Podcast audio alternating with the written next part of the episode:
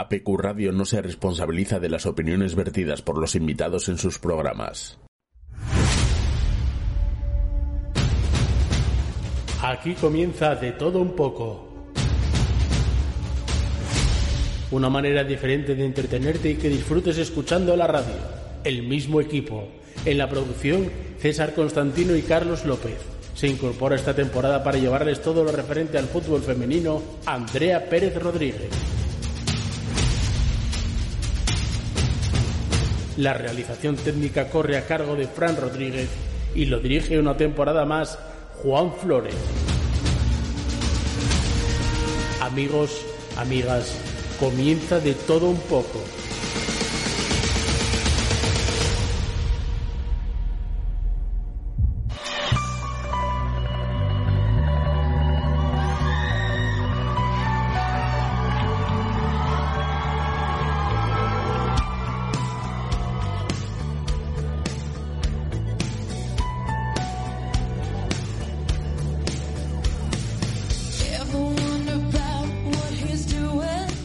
Buenas tardes, bienvenidos a un minuto sobre las 7 de la tarde.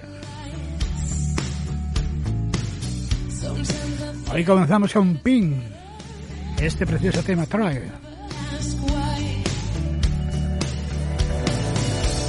Los saludos cordiales de César Constantino García García y Carlos López en la producción. En la realización técnica, Fran Rodríguez, el hombre de la eterna sonrisa. Amigos y amigas, os habla Juan Flores.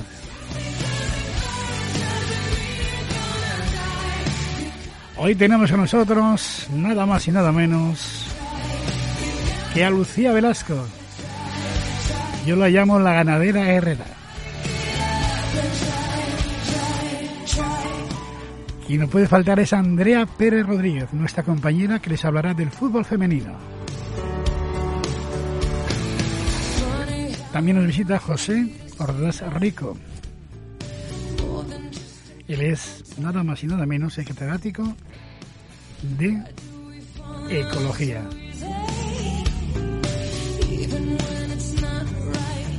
Y tendremos a un músico, Aurelio Meana.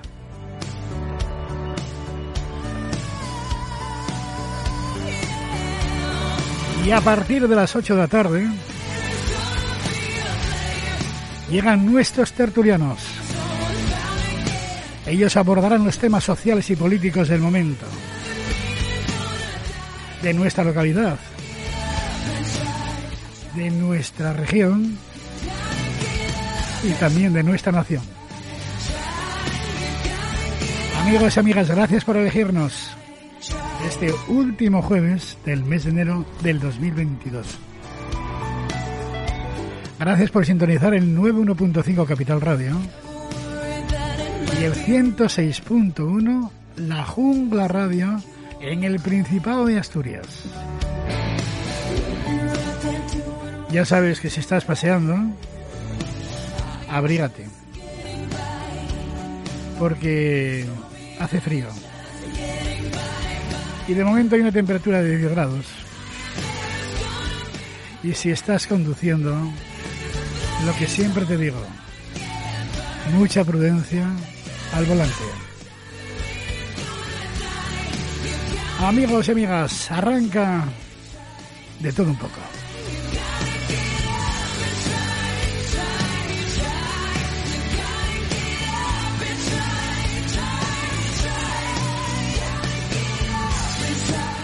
Lucía Velasco, muy buenas tardes, ganadera. Hola, buenas tardes. ¿No te parece mal que diga que eres la, ganadera guerrera? No, no, al contrario. Ya me tienen fichada por guerrera. Porque eres luchadora de, de narices, ¿no? Bueno, se hace lo que se puede porque, bueno, creo que no debemos de callarnos, entonces, pues, a dar guerra. Una ganadera que lucha por sus derechos, como tú dices. Eres la presidenta de las ganaderas de Asturias. ¿Cuándo fuiste elegida? Bueno, pues es que fui una de las fundadoras de la asociación, entonces, pues, eh, desde ahí, pues bueno, eh, empezamos con un grupo de WhatsApp y desde ahí, pues bueno, se nació Ganaderas Asturianas y luego cogí varias amigas a nivel nacional, entre todas, bueno, nos lo hablamos y tal, y nació la Federación Somos Tierra. Vamos, que os convenciste. O las convenciste.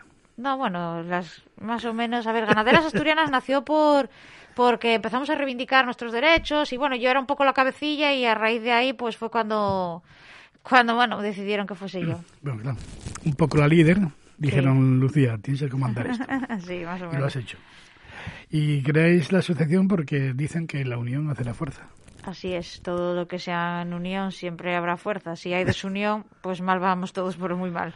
¿Os reunís a menudo o utilizáis eh, las técnicas eh, de ahora, de la actualidad, como son las redes sociales? A ver, utilizamos mucho las redes sociales, WhatsApp, y, y, a ver, antes nos reuníamos, lo que pasa que, bueno, desde que está la pandemia, pues tuvimos que parar, lógicamente. Teníamos previsto para, para febrero también hacer un evento, pero lo suspendimos porque, bueno, la pandemia, pues ya sabes, está bastante alterada, entonces, bueno, tampoco nos arriesgamos, ¿sabes? Y digo yo, la mayoría con familia, ¿dónde sacáis el tiempo? Bueno, pues es que eso ya es un croquis que hacemos y nos vamos poniendo unos de acuerdo con otros y los maridos y bueno, estas cosas todas. O sea, una riñina ahí en casa, ¿no? De vez en cuando. El mío ya es que ya pasa de mi avioneta, si no el pobre lo tenía complicado. ya se acostumbró, ¿no? Sí, sí, ya sabe que cuando suena mi nombre dirá el Dios mío, ¿qué armaría ahora? es verdad, cuando suena el teléfono en tu casa tiene que ser, vamos, la, la revolución, ¿no? Sí, no, ya está acostumbrado, pero bueno, que yo creo que por la cabeza se le pasará, dirá, esta mujer, ¿dónde se me metería ahora? ¿En qué charco? ¿Y los críos, o sea, tus hijos, qué piensan? ¿O qué te dicen? A ver, mis hijos, el, el, mayor es muy tranquilo. La pequeña, bueno, ya dicen que en el Un terremoto, ¿no? Igual que tú. La pequeña dicen que es mi doble, en pequeño. Entonces yo ya les dije en el colegio que se prepararan. que cuando estuvieran sexto primero de la ESO, que ya iba a empezar a reivindicar, pero vamos. ¿Cuáles son vuestros problemas, Lucía? Buf, ojalá tuviéramos menos. Pues ahora mismo los precios muy bajos, eh, lógicamente es uno de los mayores problemas que tenemos. Eh, las leyes estas absurdas que sacan estos gobiernos, que no sé por qué les da por sacar estas leyes tan, tan absurdas. Eh, restricciones constantemente. Bueno, el, la problemática del lobo, el querer meter el lobo al lespre cuando, bueno, estamos llenos de lobos por todos sitios, que lo quieren poner como lo quieren poner, pues hoy esa protección, pues no la veo ni medio normal. Sobre proteger tanto a unos animales para desamparar a otros, pues no, no es ni medio normal. la subida de costes de nuestros de todo lo que tenemos que comprar, la luz, el pienso, el gasoil, el abono, o sea, nos subió todo muchísimo, nuestro seguro. Entonces, bueno, que ya no, nuestras ganaderías ya no dan rentabilidad, entonces no sé de qué quieren que vivamos. Claro, porque vosotros y vosotras adelantáis, como dice el otro, el dinero para Sí. cuidar de esos animales y luego ya la recompensa llega cuando los vendéis o, Claro. o trabajáis con ellos, ¿no? Sí, pero es que nuestro trabajo ya no se paga. Entonces, como el otro día decía, digo yo, es que la esclavitud no se puede tolerar. Vais a pérdida de horas. Sí, exacto. Entonces, ya solo las, a ver, las explotaciones que dan dan para para los gastos y es que algunas ni siquiera tampoco. O sea, una familia que tenga que vivir de una ganadería de vacas de carne, todos no viven. Tú, por ejemplo, ¿cuántas reses tienes? Ahora mismo, eh, unas 92 por ahí. 92. Bueno, ya Mm, Tenía más, ya bajé. ¿eh? Ah, ya bajaste. ¿Y eso? Porque, a ver, el trabajo sigue siendo el mismo, el gasto sigue siendo el doble y la rentabilidad es menos. Entonces, quité, definitivamente quité animales por eso, porque no te dan y, a ver, en el invierno es muy duro invernarlos, gastan mucho, entonces, pues bueno, decidí quitarlos. Por curiosidad, ¿quién te ayuda? ¿O quién te echa una mano? Mi marido los fines de semana, lógico. ¿Y durante la semana? Durante la semana eso suelo tender yo. eh, lo que hacemos es por semana las tenemos en el, pues manteniéndolas, ¿no? Pues eh, mirar los partos, eh, conservarlas y tal. Y el fin de semana pues es cuando las movemos, cuando hacemos lo más duro. Es verdad, ahora es eh, época de parto, ¿no? Ahora mismo sí, enero, febrero, marzo, diciembre suelen ser épocas de, de muchos O partos. sea, ¿cada cuántos días se ves? pues hay veces que paren un día, ah, en un día tres o cuatro y a lo mejor en una semana no para ninguna y así, según les llegue la hora. Que a lo mejor se te ponen todas de parto, ya no llega la primera vez, que me pasa tres en una hora. Y digo, Dios mío, ¿que para dónde tiro ahora? Porque claro, esas tres, ¿Cuántas noches te tuviste que levantar para acudir a un parto? hombre, bastantes. bastantes, porque a veces, pues bueno, tienes que ir a verlas de noche, controlarlas y bueno, si ves que son vacas, pero bueno, hay que vigilarlas igual. ¿Cuántas horas duerme Lucía? Pocas. Debería dormir más. Muy pocas. Yo me No me acuesto, digas que duermes cuatro o cinco horas. pues por ahí. Porque encima tengo a mi hija que duerme muy mal, entonces entre esas cuatro y cinco horas pues también están interrumpidas, o sea que Y a las cinco de la mañana más o menos ya estás ya atendiendo Sí. las vacas. A las cinco de la mañana ya estoy en pie, eh, hago lo de casa antes de mandar los críos al cole y luego sí, cuando dejo los críos en el cole ya es cuando voy con las vacas. Vas con las vacas. ¿Y por la tarde? ¿A qué hora dejas la actividad? Pues por la tarde, a ver, suelo... Por la tarde les pega a mi marido una vuelta de la que sale de trabajar habitualmente, siempre, siempre están, las tenemos bastante controladas. Entonces yo estoy con los críos eh, y, ya sabes, deberes, cenas, lavadoras, todas esas cosas que se hacen en casa y luego la cama.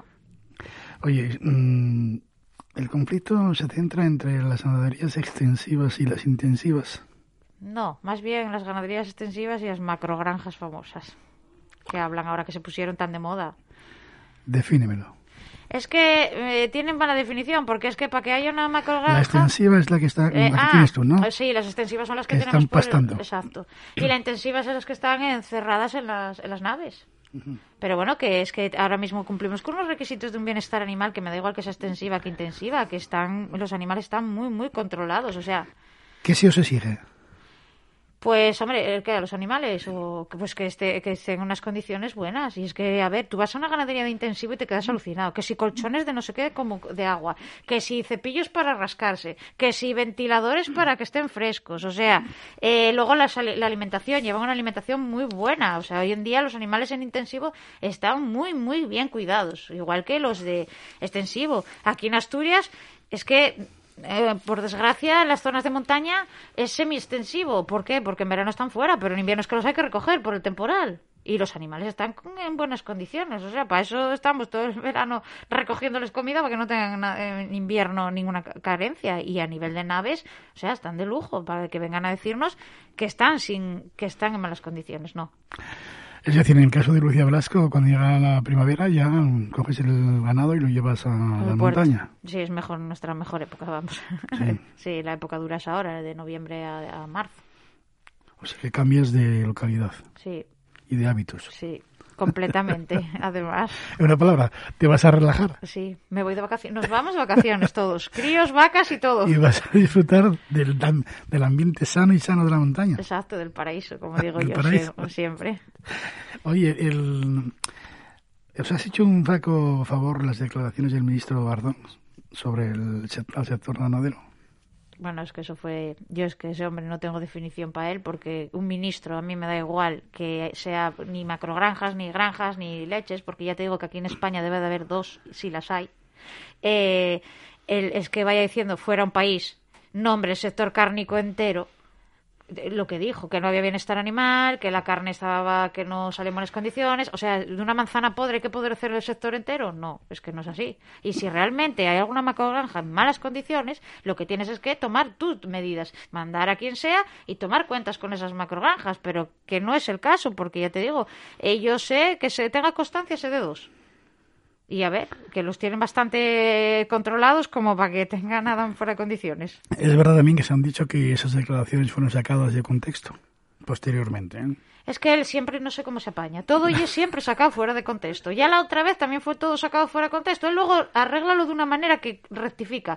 Pero es que yo creo que debe de medirte antes de decir las cosas. Y un ministro fuera de tu país, decir tu ministro de consumo, decir que el nuestro oye malo, vamos a ver. El chico, dilo en casa, no fuera.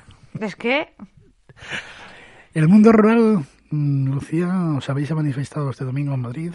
Asturias estuvo representada por un, número importante de ganaderos y agricultores. Tú has leído un comunicado. Sí. ¿Qué decías en él? ¿Qué reivindicabais?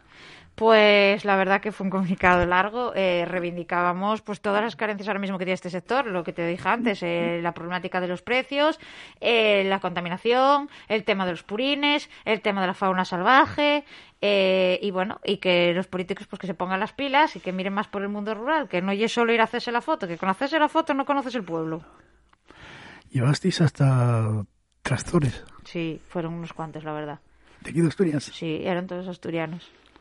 O sea que recorrieron unos cuantos kilómetros, ¿no? Sí, la verdad que... Tardaron unas horas. Sí, unas cuantas. Y llegarían, yo en mi manifiesto, la verdad que los felicité porque, bueno, pusieron el sector en valor e hicieron sentirse a uno orgulloso de lo que eres, porque, oye, coger el tractor desde Asturias y ir rodando hasta Madrid, pues tiene su mérito y su sacrificio y, bueno, que, oye, que es un, orgullo tener a personas así, gente joven que viene apostando y pisando fuerte. ¿Quién la convocó? Eh, Alma Rural. Alma Rural y fueron en toda España. Sí, sí, sí. Más o menos, eh, ¿sabéis cuánta gente acudió? Me decían que unos 10.000. Muchos, ¿no? Sí, hombre, yo esperaba más, pero sí, sí, la verdad que sí. ¿Cuántos esperabas tú? Hombre, yo es que si fuese a tal, bueno, pues media España allí reivindicando, pero bueno, no, estuvo muy bien, la verdad. ¿Sentís el apoyo de la sociedad? Sí, o sea, yo algo que tengo que decir alto y claro es que la gente de las ciudades es impresionante, ya lo viví en Oviedo, lo viví en Madrid, eh, cómo nos, nos tratan, o sea, cómo nos valoran, incluso gente decir, pero ¿dónde podemos comprar vuestra carne? Es que aquí no nos llega, o sea, algo se está haciendo mal, porque la gente quiere lo nuestro, ¿por qué no se potencia nuestro producto? ¿Por qué no se pone en los mercados lo nuestro? El otro día en Madrid, gente de decirnos eso, que querían nuestra carne, que, que a ver, que dónde la tenían que comprar, que con la calidad que teníamos, que porque no tenían ellos, eh, o sea, llegaba nuestra carne a ellos. Entonces, yo creo que ahí es donde deben de poner en, potenciar este sector y gastar más dinero en campañas publicitarias de nuestra carne y de lo nuestro y no ir a hacerlas fuera del país, que es lo que hay que hacer. Lucía, ¿tú crees que esta manifestación hará que los responsables políticos vayan tomando conciencia de vuestra situación? A ver, yo Hombre, pienso que sí, porque el día 20 de marzo vuelve a haber otra. Entonces yo, como dije en mi manifiesto, que no íbamos a callar. Ahora la gente está, estamos cansados porque ya no nos da... Es que no vivimos, o sea, es como a ellos, si les quitan el sueldo, que me explican a ver qué hacen. Un mes, bueno, pero dos ya, tres. Entonces la gente está muy apretada y lo está pasando muy mal. El sector lo está pasando mal. Entonces es un momento de... de ya, ya. O sea, se nos acabó todo. Para que me entiendas, que ya no tenemos que ya no tenemos nada que perder. Entonces vamos a ir una o cien o quinientas. Y en la próxima volvemos con tractores. O sea que este año 2022 se acaba de empezar las movilizaciones para los ganaderos y agricultores asturianos. Va a estar presente prácticamente. Sí, sí, no vamos a parar. Quiero decirte que la, del 20 de marzo la convoca, me parece que son los sindicatos agrarios. Sí, solo, no, me parece no son los sindicatos agrarios. Y vamos a ir. Yo es que con todo aquello que convoque para ser por el bien del sector y del medio rural, allí voy a estar siempre presente. No soy de las que voy ni con siglas ni con colores. Yo voy con, con mi credibilidad y mi razón de lucha y allí voy a estar siempre.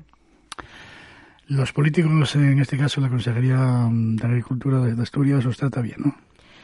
A ver, eh, ahora abrieron una mesa de debate en el caso de la carne, que la verdad que si va hacia adelante y lo llevan a cabo va a estar muy bien, ¿no? Porque se reúnen todos los que tienen que ver con el sector cárnico y entonces yo creo que de ahí pueden salir muchas propuestas porque son gente del sector, eh, pues oye, los industriales, y va a estar todo. Entonces pienso que si empiezan a hacer estas mesas de debate y empiezan a meterse y a volcarse con nosotros, que sí. O sea que no toda la culpa la tienen las autonomías, como leíamos el otro día que lo declaraba un miembro del gobierno. Yo creo que la culpa la tienen los que están abajo en Madrid. Vamos a ser realistas, que sacan unas leyes que tela, porque, a ver, yo, por ejemplo, eh, la ley del lobo fue la señora Rivera. O sea, una mujer que no sé qué, le hicimos en Asturias, porque nos quita las, las, las centrales. Ahora el lobo. Luego y llegará el día que, bueno, no voy a dar ideas porque igual me escucha, igual le doy alguna idea y todavía nos meto otra restricción, pero vamos, que esa mujer es la culpable del tema del lobo. Entonces, el señor Garzón es el que nos está poniendo trabas con nuestra carne. Y no es un color, son personas directamente. Que puede haber personas que luchen por el sector, pero es que en este caso no lo están haciendo. ¿Tenéis convocadas eh, más manifestaciones o concentraciones aquí en Asturias pa, a corto plazo? Yo de momento no se oído nada, pero bueno, ya sabes que aquí convocamos de, un día, para otro, ¿no? Sí. ¿Y reuniones con los políticos en Asturias tampoco? A ver, yo sé que sí que los sindicatos agrarios se están reuniendo con ellos, pero así a nivel de asociaciones, de momento, pues, hombre, sí que hay por ahí, por lo que te decía, las mesas estas de debate entran todos, entonces e, eso es lo que sí, sí, sí. Bueno, mujer, a ver si tenéis suerte y sois escuchados y vuestros problemas se solucionan. Bueno, ah, falta nos hace, porque si tenemos que levantar el pan cada vez que se nos tiene que escuchar, tela. Hay que ponerse duro para, que se escuchen. Sí, lo que pasa que, bueno, llega un momento que se puede descontrolar todo y no es plan de estar todos los días saliendo. Hay claro. Que, hay que movilizarse con orden y con sentido. Eso siempre. No, nosotros siempre somos respetuosos y sobre todo porque ves la gente volcada de las ciudades, entonces al final te motiva mucho porque, bueno, ver la gente que te apoya, que te empuja, que dices... Y si la sociedad os apoya, eso ya es importante. Sí, sí, tenemos su apoyo. La verdad que yo desde aquí sí lo digo muy claro, que la ver vi mucho y nos arropan y con cariño y que, y que somos mejores y que, y bueno, apoyando lo nuestro. Y eso es lo importante, porque sin ellos tampoco somos nada. Te voy a despedir con un tema que sé que te va a gustar mucho.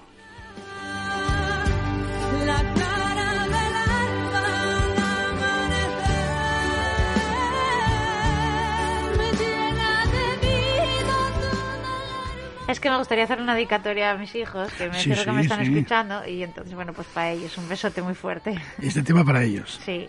De Nando Bueno, y Vito Manuel y algunos cantantes más. Lucía Velasco, ha sido un placer, gracias. A ti. Buenas Gracias tardes. por invitarme. Buenas tardes.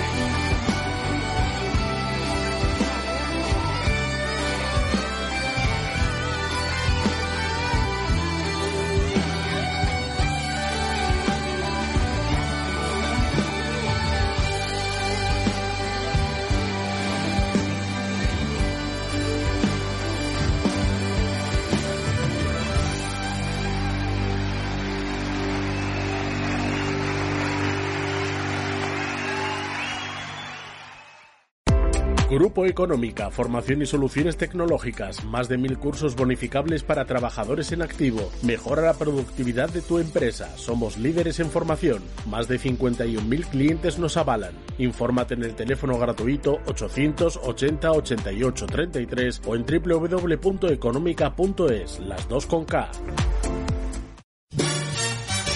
Estás con Juan Flores, escuchando De todo un poco. 19 horas 23 minutos, continuamos en directo. Llega el turno de nuestra compañera Andrea Pérez Rodríguez, que les va a hablar del fútbol femenino. ¿Con quién? Escuchen. Llega el momento del fútbol femenino con Andrea Pérez Rodríguez. Andrea Pérez Rodríguez.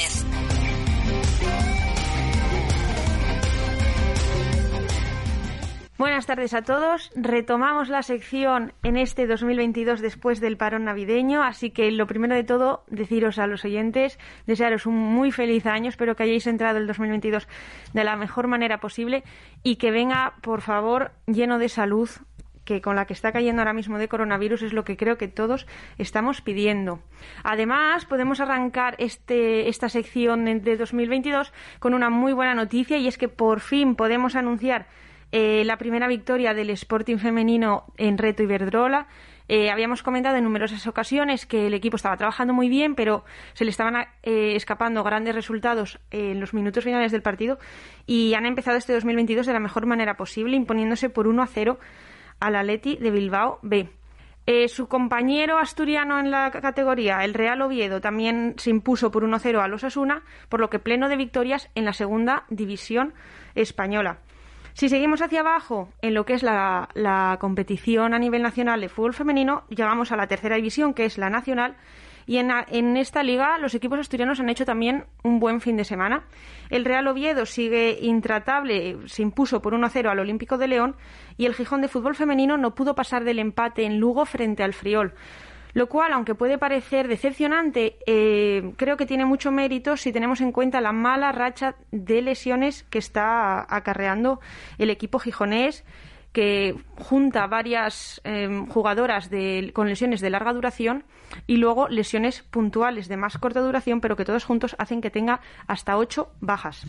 Y aunque parece que a nivel meramente de resultados el eh, deporte asturiano está de enhorabuena, no todo están siendo buenas noticias. El fútbol femenino asturiano está pasando por un mal momento y es que parece surrealista que en pleno siglo XXI se den situaciones como la que van a poder escuchar en los próximos minutos.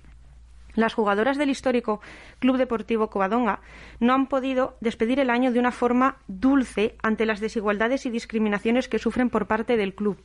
Club que presume de sus más de 40 años de historia, club que presume de contar con más de 30 equipos, club que presume de ser el club que tiene más fichas de toda la Federación Asturiana, pues ese mismo club decidió sacar una sección femenina en la temporada 2018-2019 con unas promesas que jamás se cumplieron.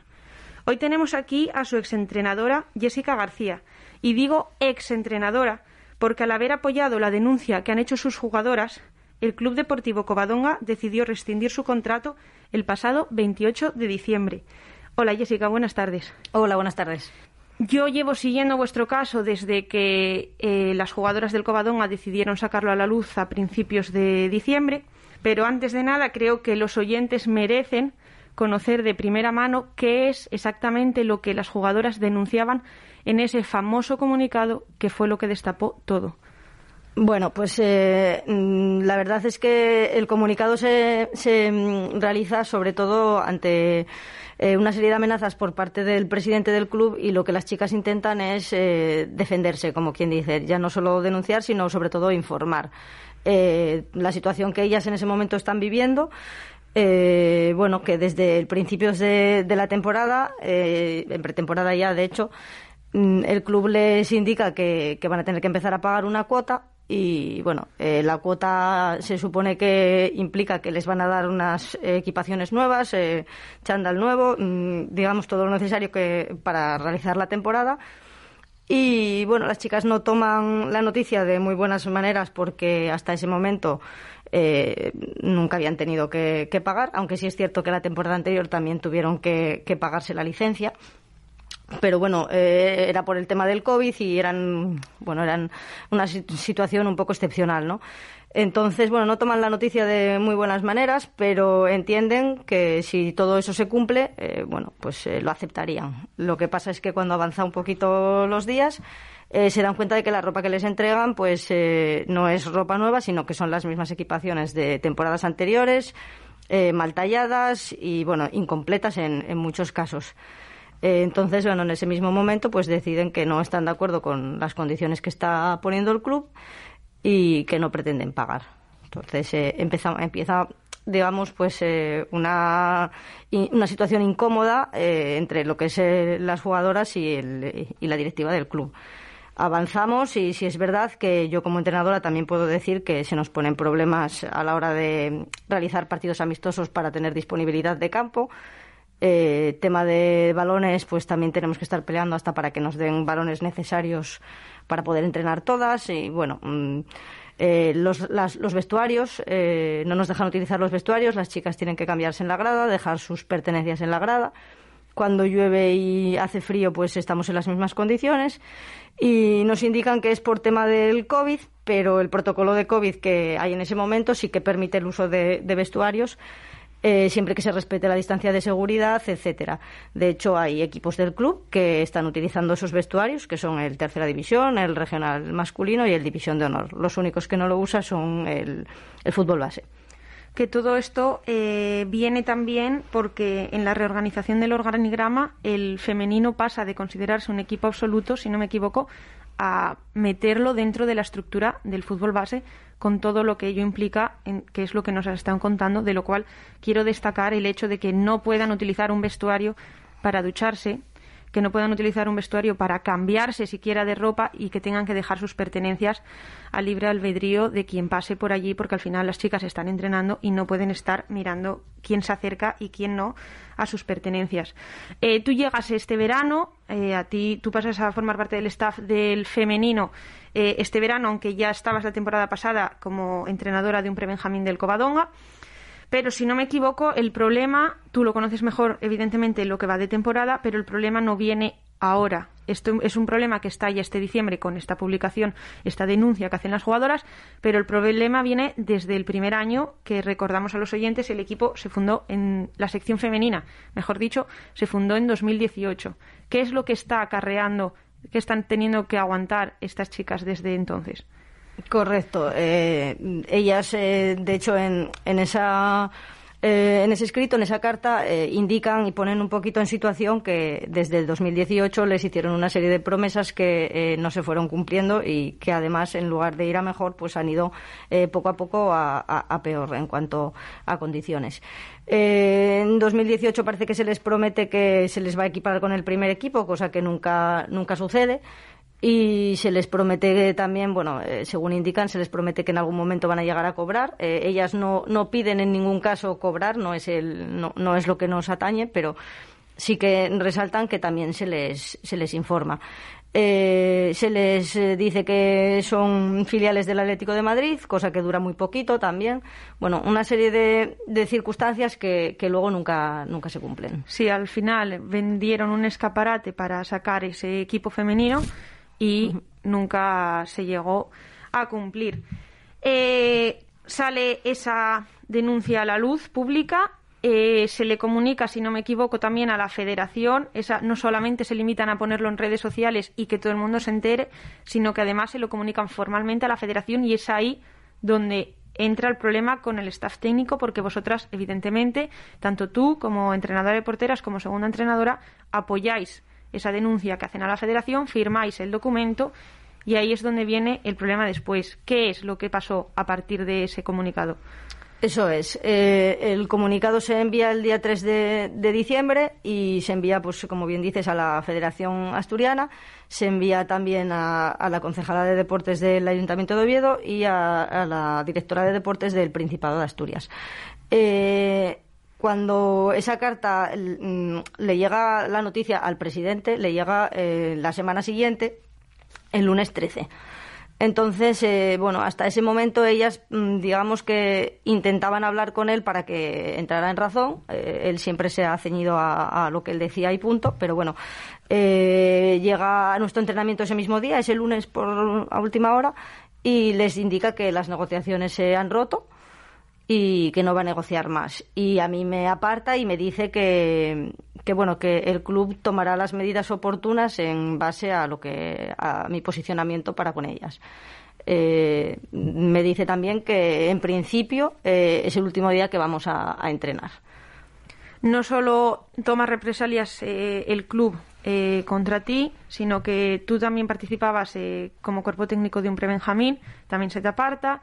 Y lo mismo incluso con jugadoras que eh, colaboraban con el equipo, entrenaban en equipos prebenjamines y también no se les puede excluir, no se le ha excluido de seguir entrenando, de formar parte del femenino, pero sí que les han quitado eh, toda posibilidad de seguir entrenando. Eh, tú al ser la primera entrenadora tienes un contrato un contrato que hay que justificar a la hora de eh, tomar, bueno, cuando el- la directiva rescinde el contrato, mm, tiene que poner una justificación. ¿Qué es la justificación formal, teórica, que ha puesto el Covadonga para rescindir tu contrato? Sí, es así. Eh, mm, la justificación que ellos indican es que yo estoy incumpliendo su régimen interno y, me- o sea, en teoría, me rescinden el contrato por indisciplina. eh, y según su código es porque no respeto la imagen personal y del club. Eh, recordamos que lo único que habías hecho había sido apoyar, firmar el documento que había publicado, que había redactado eh, las jugadoras. Eh, resulta curioso que desde la directiva se piense que daña mucho más la imagen del club eh, que una entrenadora apoye incondicionalmente a sus jugadoras al hecho de que un club obligue a sus jugadoras a tener que cambiarse en la grada. Son paradojas de la vida que yo, la verdad, que jamás llegaré a entender. Y ahora mismo, ¿cómo está la situación? Eh, bueno, estáis apartadas las tres de mm, mujeres que componéis el cuerpo técnico. Eh, se ha puesto un nuevo cuerpo técnico, si no me equivoco, que ya estaba dentro del club. Y las jugadoras, ¿cómo, supongo que tú mantendrás el contacto con ellas, cómo están ahora, qué es lo que piensan de cara al futuro a lo, a lo largo de la temporada, qué, qué cuentan seguir haciendo. Bueno, nosotras eh, seguimos en contacto con ellas porque al final pues eh, la situación está muy reciente, nos, nos ha dolido a todas eh, y, y no queremos perder eh, ese contacto ni el seguir apoyándolas, de, aunque sea desde fuera. Entonces eh, vamos a verlas entrenar de vez en cuando. Eh, el otro día quedamos para jugar un partido entre nosotras. Bueno, intentamos seguir manteniendo contacto con ellas y bueno, ellas no están no están cómodas. eh, tienen el, el nuevo entrenador es el que estaba de, el, coordinador del, del fútbol base y al final pues es una situación que yo creo que, que pues es incómoda y que tienen que intentar seguir hasta final de temporada y después eh, entendemos que el club tampoco va a querer continuar con el equipo femenino pero bueno eso eh, está un poquito en el aire quedan muchos meses todavía eh, y lo que tendrán es que sacar fuerzas para seguir compitiendo y, y continuar Esperemos que puedan seguir por el bien de las jugadoras de la mejor manera posible. Eh, a los oyentes deciros que, eh, por supuesto, seguiremos informando eh, en los micrófonos de APQ Radio si hay, algún tipo de novedad al respecto. Jessica, vas a tener los micros a tu disposición en cualquier momento cuando dispongas, pero además, si los oyentes queréis seguir de primera mano cómo va evolucionando este tema, me consta que las chicas han sacado en redes sociales un perfil para poder ir informando de apoyos que están recibiendo, tanto de medios de comunicación como incluso políticos, eh, cómo van las novedades, eh, quieren que se les escuche al final. Y si no me equivoco, es bajo el perfil de CobaFem, tanto en Instagram como en Twitter. Y en Facebook me parece que no. Corrígeme si me equivoco. Vale, pues Instagram y Twitter. Así que nada, eh, lo dicho, un placer Jessica. Me gustaría haber podido entrevistarte por éxitos deportivos o para que nos cuentes tu amplia experiencia deportiva y no por este trato vejatorio que estáis sufriendo por parte del Covadonga, pero lo dicho, me reitero en que tienes los micros de APQ Radio a tu disposición en cualquier momento, cuando quieras, si quieres volver, repetir. Si se solucionase este problema, para todo, aquí nos tienes. muchísimas gracias por darle visibilidad y por eh, toda la atención gracias Y a vosotros oyentes nos escuchamos como siempre el próximo jueves en esta sección dedicada única y exclusivamente al fútbol femenino. Chao. Gracias, Andrea Pérez Rodríguez, por tu exceso trabajo. Nos escuchamos la próxima semana.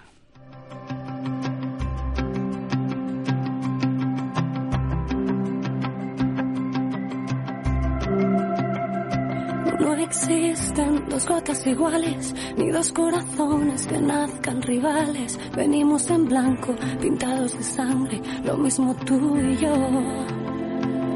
Volvamos a ser animales, sin tela de juicio, sin santos griales, sin ser o no ser más o menos que nadie, tan solo tú y yo. Que nos encuentren otra guerra cuando salgamos a luchar.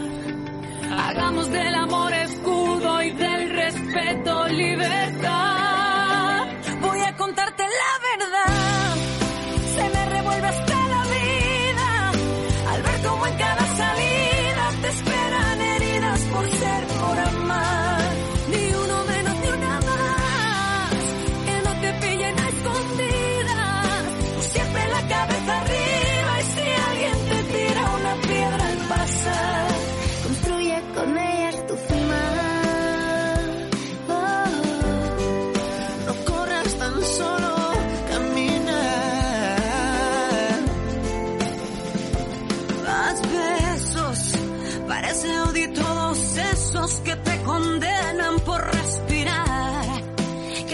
andan con espinas, gritan tu nombre y hacen llorar.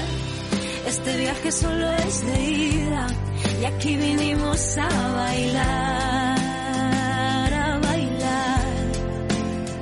Que no se encuentre en otra guerra cuando salgamos a luchar. Hagamos del amor escudo y del respeto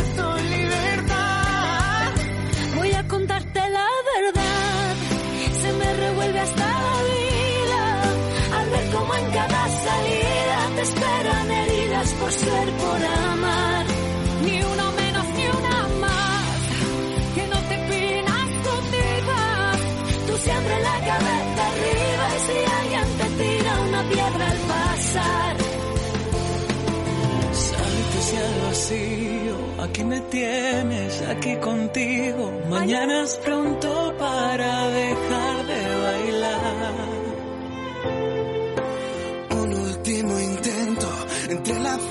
entrelacemos manos al viento. Las telas eso que dejamos al marchar. Hagamos del amor escudo una vez más.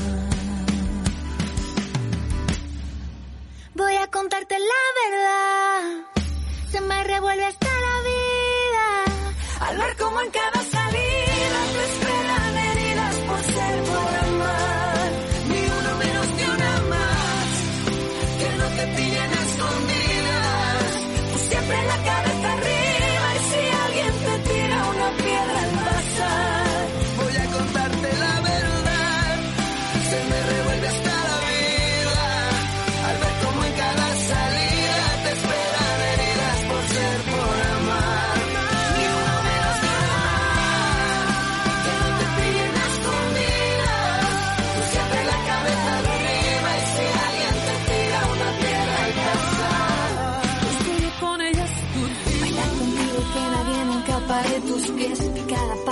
camino te ayude a crecer. Y nunca dejes de luchar por lo que quieras ser. Nacimos para ser felices en un mundo cruel y no te escondas por lo que llevas bajo la piel. He visto en ti toda esa música y sueños también. Los que están ciegos allá afuera no te dejan ver que eres brillante y desde dentro vas a amanecer.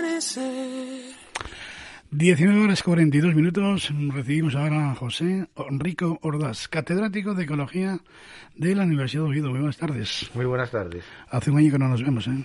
No, bueno, sí, también es verdad. Cam- Cambiamos de año. Defíname lo que es el medio ambiente.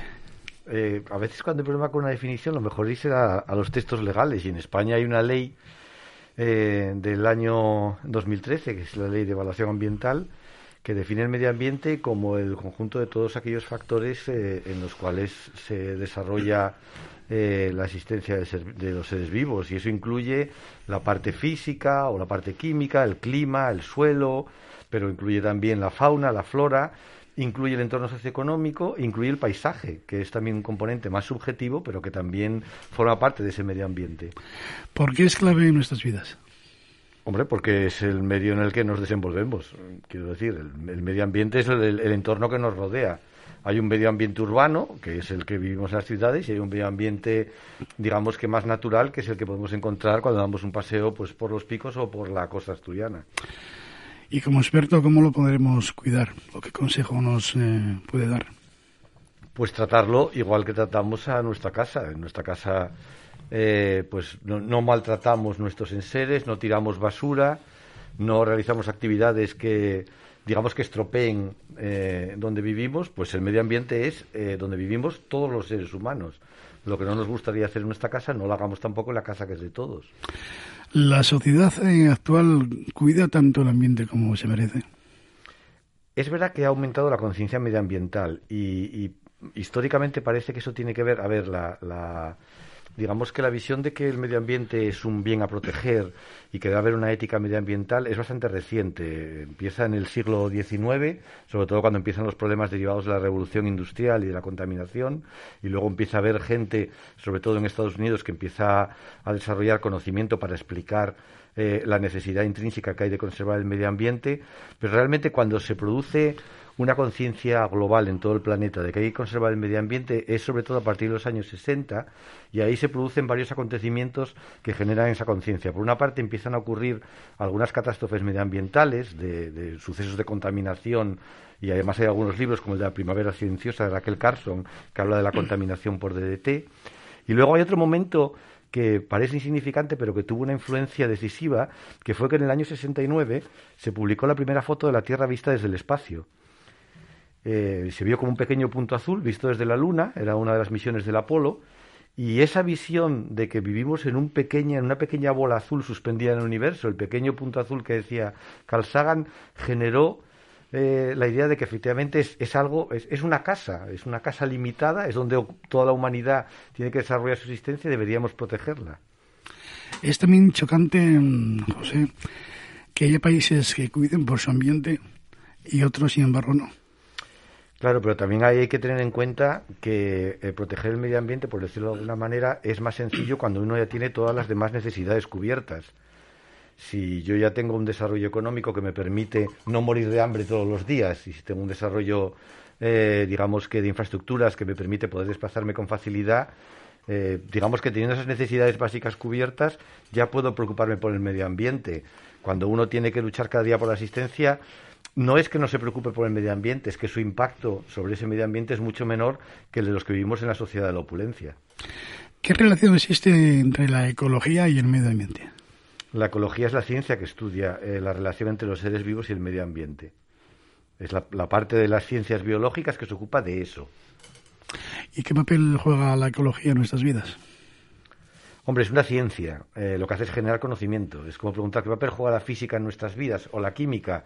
Bueno, la, la ciencia como tal avanza a partir de la creación de conocimiento y luego esos conocimientos se trasladan a la sociedad. Es decir, pues, a la gente no le importa pues que, los compuestos aromáticos tengan una estructura de anillo y que sean más o menos estables, pero sí le preocupa, por ejemplo, para qué sirve el fenol, para qué sirve el cloroformo. Pues a la gente no le preocupa que la reacción eh, entre un depredador y una presa se pueda modelar numéricamente con una ecuación diferencial, pero que sí que tiene importancia el hecho de que si yo elimino, por ejemplo, los depredadores de una determinada especie, puede producirse una plaga porque se elimina el control biológico.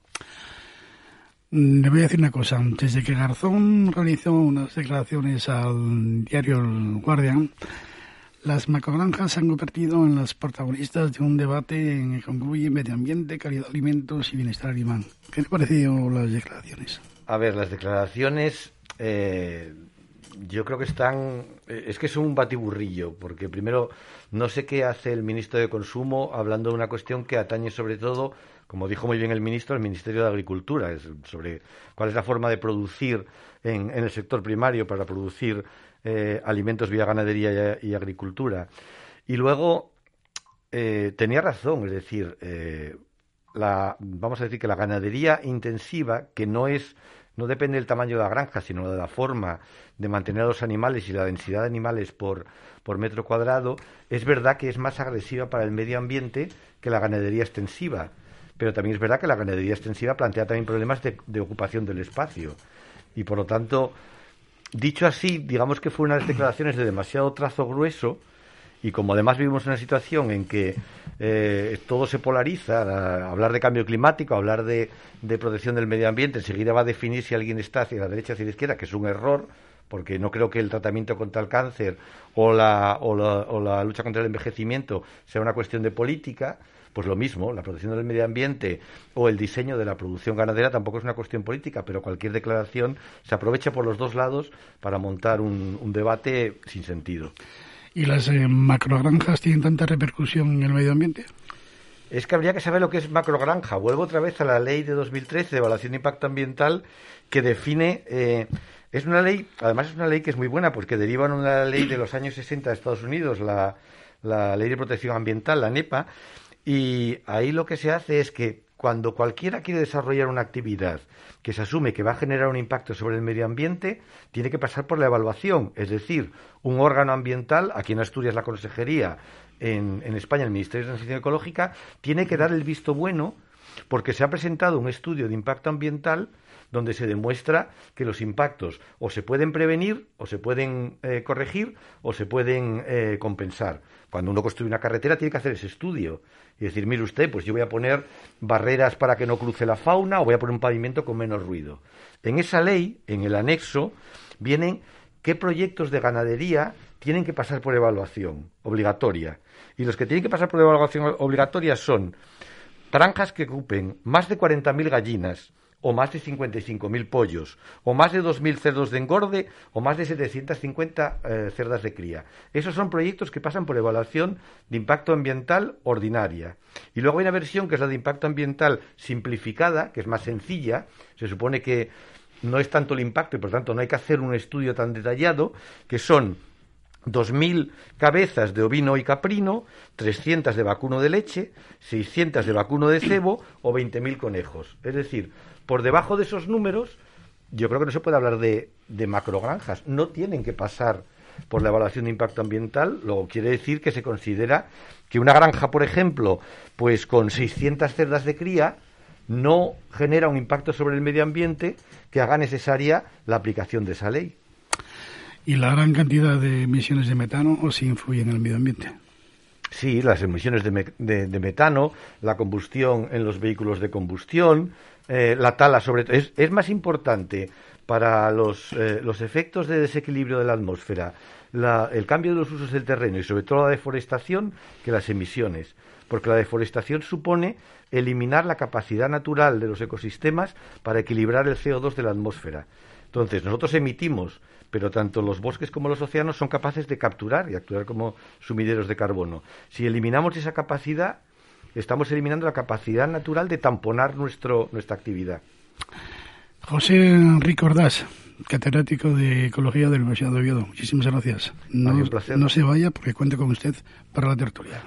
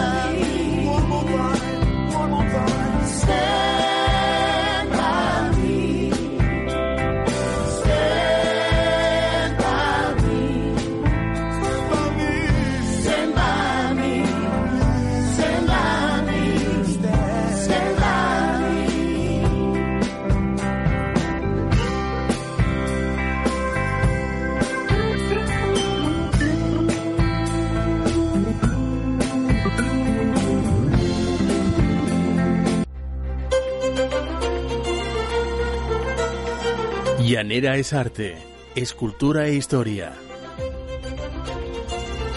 Llanera es agricultura y ganadería, es esencia y tradición.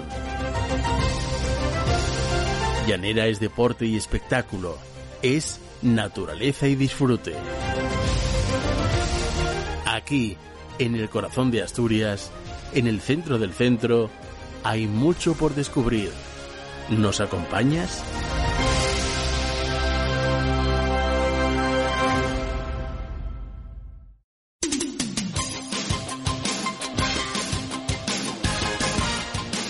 Estás escuchando De todo un poco con Juan Flores.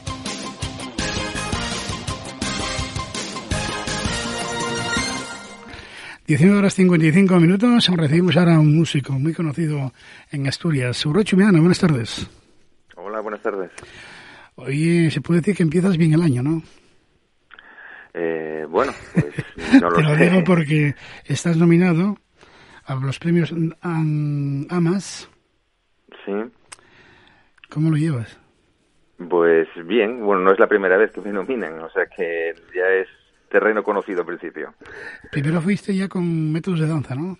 Allá Fui nominado con métodos de 10 danza años, y 11. también, sí, sí, y también fui nominado en la misma categoría hace dos años, Vas en la categoría de producción. de, no, de letras. Ah, de letras.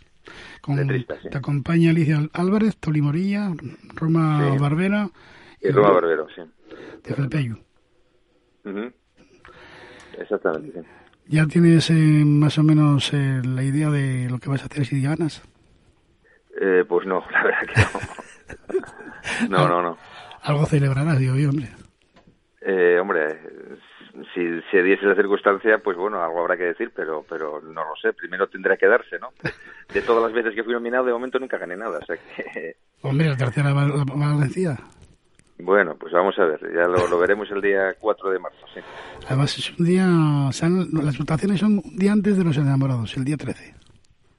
El día 13 se termina las, la- Ah, el plazo de, de votación. Ay, amigo. El día 13 se, el día 13 se termina. Se empezó, se abrió a, a mediados, a principios de este mes, de, si fue el 10 o el 11 de enero, se abrieron el plazo de votaciones y se, creo que se termina el día 13 de, de febrero. ¿Y cuándo lo sabrís? el, en la misma gala. en la misma gala, pues ahí dicen eh, en la categoría de letras nominados tal, y, y en ese momento sale un sobre y dicen el premio Lamas va para... Pues en ese momento te enteras. Yo creo que va a salir Borracho Meana. Pues no lo sé, no lo sé. No lo sabes. No lo sé, no lo sé, no, no, no, lógicamente no lo puedo saber porque... hay- Hombre, ilusiones tendrás, digo yo. ¿no? ¿El qué? Ilusiones tendrás. Ilusiones, sí, sí, hombre, claro, hombre, a nadie le, le desagrada tener un premio, pero bueno, Porque la ilusión es lo de- último que se pierde. No, no, pero bueno, solamente el hecho de la nominación ya es un premio en sí mismo, ¿no? Porque bueno, que alguien que, que el- la asociación de los premios AMAS te, te reconozca y te, te ponga entre los cuatro eh, letristas por, por tu trayectoria, porque no es, no es un premio que se da al año, sino es un premio que se da por una trayectoria profesional. Pues bueno, pues eso ya, ya es un premio en sí mismo, ¿no? Hombre, Borracho bueno. Meana ya lleva unos años ya, ¿eh? En este Pues sí, mundillo. sí, sí. Pero aún así eres joven. Y seguirás ¿Cómo? componiendo. Que aún así eres joven y seguirás Sí, componiendo. sí, sí, sí, no, no, mientras, mientras tengamos ganas de, de seguir tocando, pues seguiremos componiendo, porque bueno, realmente yo solo toco canciones que, que, que, que componga yo, no toco canciones, no suelo hacer versiones de, de nadie, entonces bueno, pues si quiero aumentar repertorio y poder seguir tocando, tendré que seguir componiendo, claro. ¿Próximos conciertos? ¿A corto plazo? Eh, pues bueno, en principio ahora mismo te, estamos parados desde diciembre porque tenemos, íbamos a empezar a ensayar ahora en mes de enero, pero bueno, tenemos a gente que está con COVID y, entonces, bueno, ahora mismo estamos, tenemos gente confinada y no podemos ensayar ni siquiera. Pero sí que tenemos algo ya palabrado para hacer en Oviedo y poco más tenemos de momento. O sea que empezaremos primero a ensayar porque hay mucho trabajo que hacer por delante con, con las canciones que se editaron en este mes de diciembre pasado eh, y las que van a salir en el próximo disco, que hay que hay que empezar a verlas con la banda, y las del siguiente disco que yo quiero empezar a grabar ya en, en este verano. Muchos tocó el tema del COVID, ¿eh? En las situaciones a la gente. Sí, sí, sí, nosotros nos, nos tuvo parados 20 meses y ahora mismo, bueno, tengo, tengo a Gele con, con COVID y, y bueno, esperando que se recupere para volver a empezar a retomar. Tienes a Gelete, el alma mater también de la batería, como digo yo. Sí, sí, sí. ¿Cuántos años con él? Eh, pues no sé, cuarenta y tantos. muchos, muchos, muchos, sí. desde, desde, los 14 años más o menos, o así, digamos, tomando juntos, sí. Pues Urrechu Mena, que tenga suerte el próximo día 13 de febrero. Muy y bien. a ver si a la tercera va vencida, hombre. Bueno, lo veremos. El día 4 de, de marzo nos, nos enteraremos. Voy a hacer una cosa. Te voy a despedir con este tema y lo vas a presentar tú.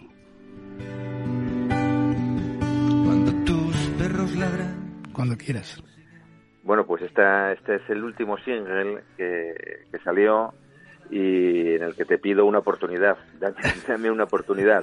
Es el título de esta canción, una canción muy breve, muy corta, pero yo creo que lleva una letra que, que, que bueno, que si se analiza, pues te deja, un mensaje bastante, bastante claro y bastante contundente. Pues la oportunidad la tienes el próximo día 13 de febrero. Gracias, Urrechu. Buenas tardes. Venga, venga, gracias, un saludo, hasta luego. Los tejados siguen ahí arriba. Cuando me das la mano para salvarme la vida, yo estaré esperando cada día tus noticias. En la cola del paro intentando hacer justicia, te ofreceré mi mejor versión.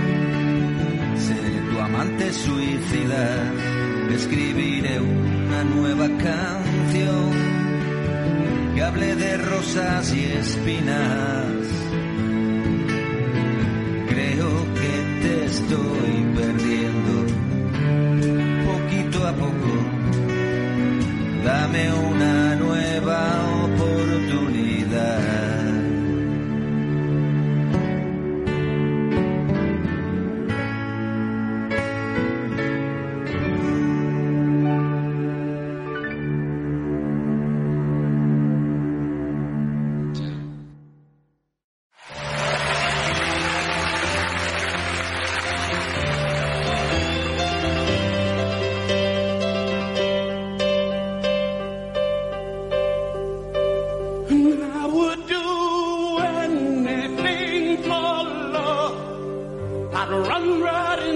Este precioso tema que está sonando es de Michael Lee Edey, conocido como Meatloaf. Nos dejaba el pasado jueves. Este es un pequeño homenaje del programa de todo un poco a esta figura que vendió nada más y nada menos que 100 millones de ejemplares.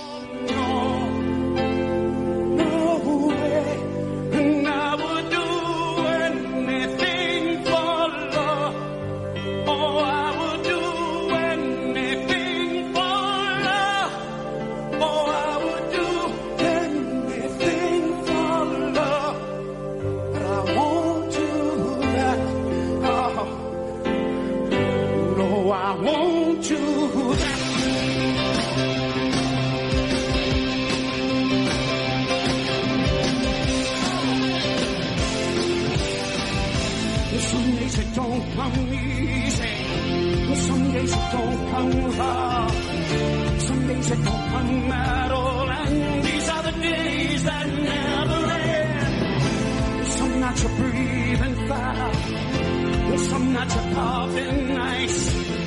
Some nights you're like nothing I've ever seen before or will again.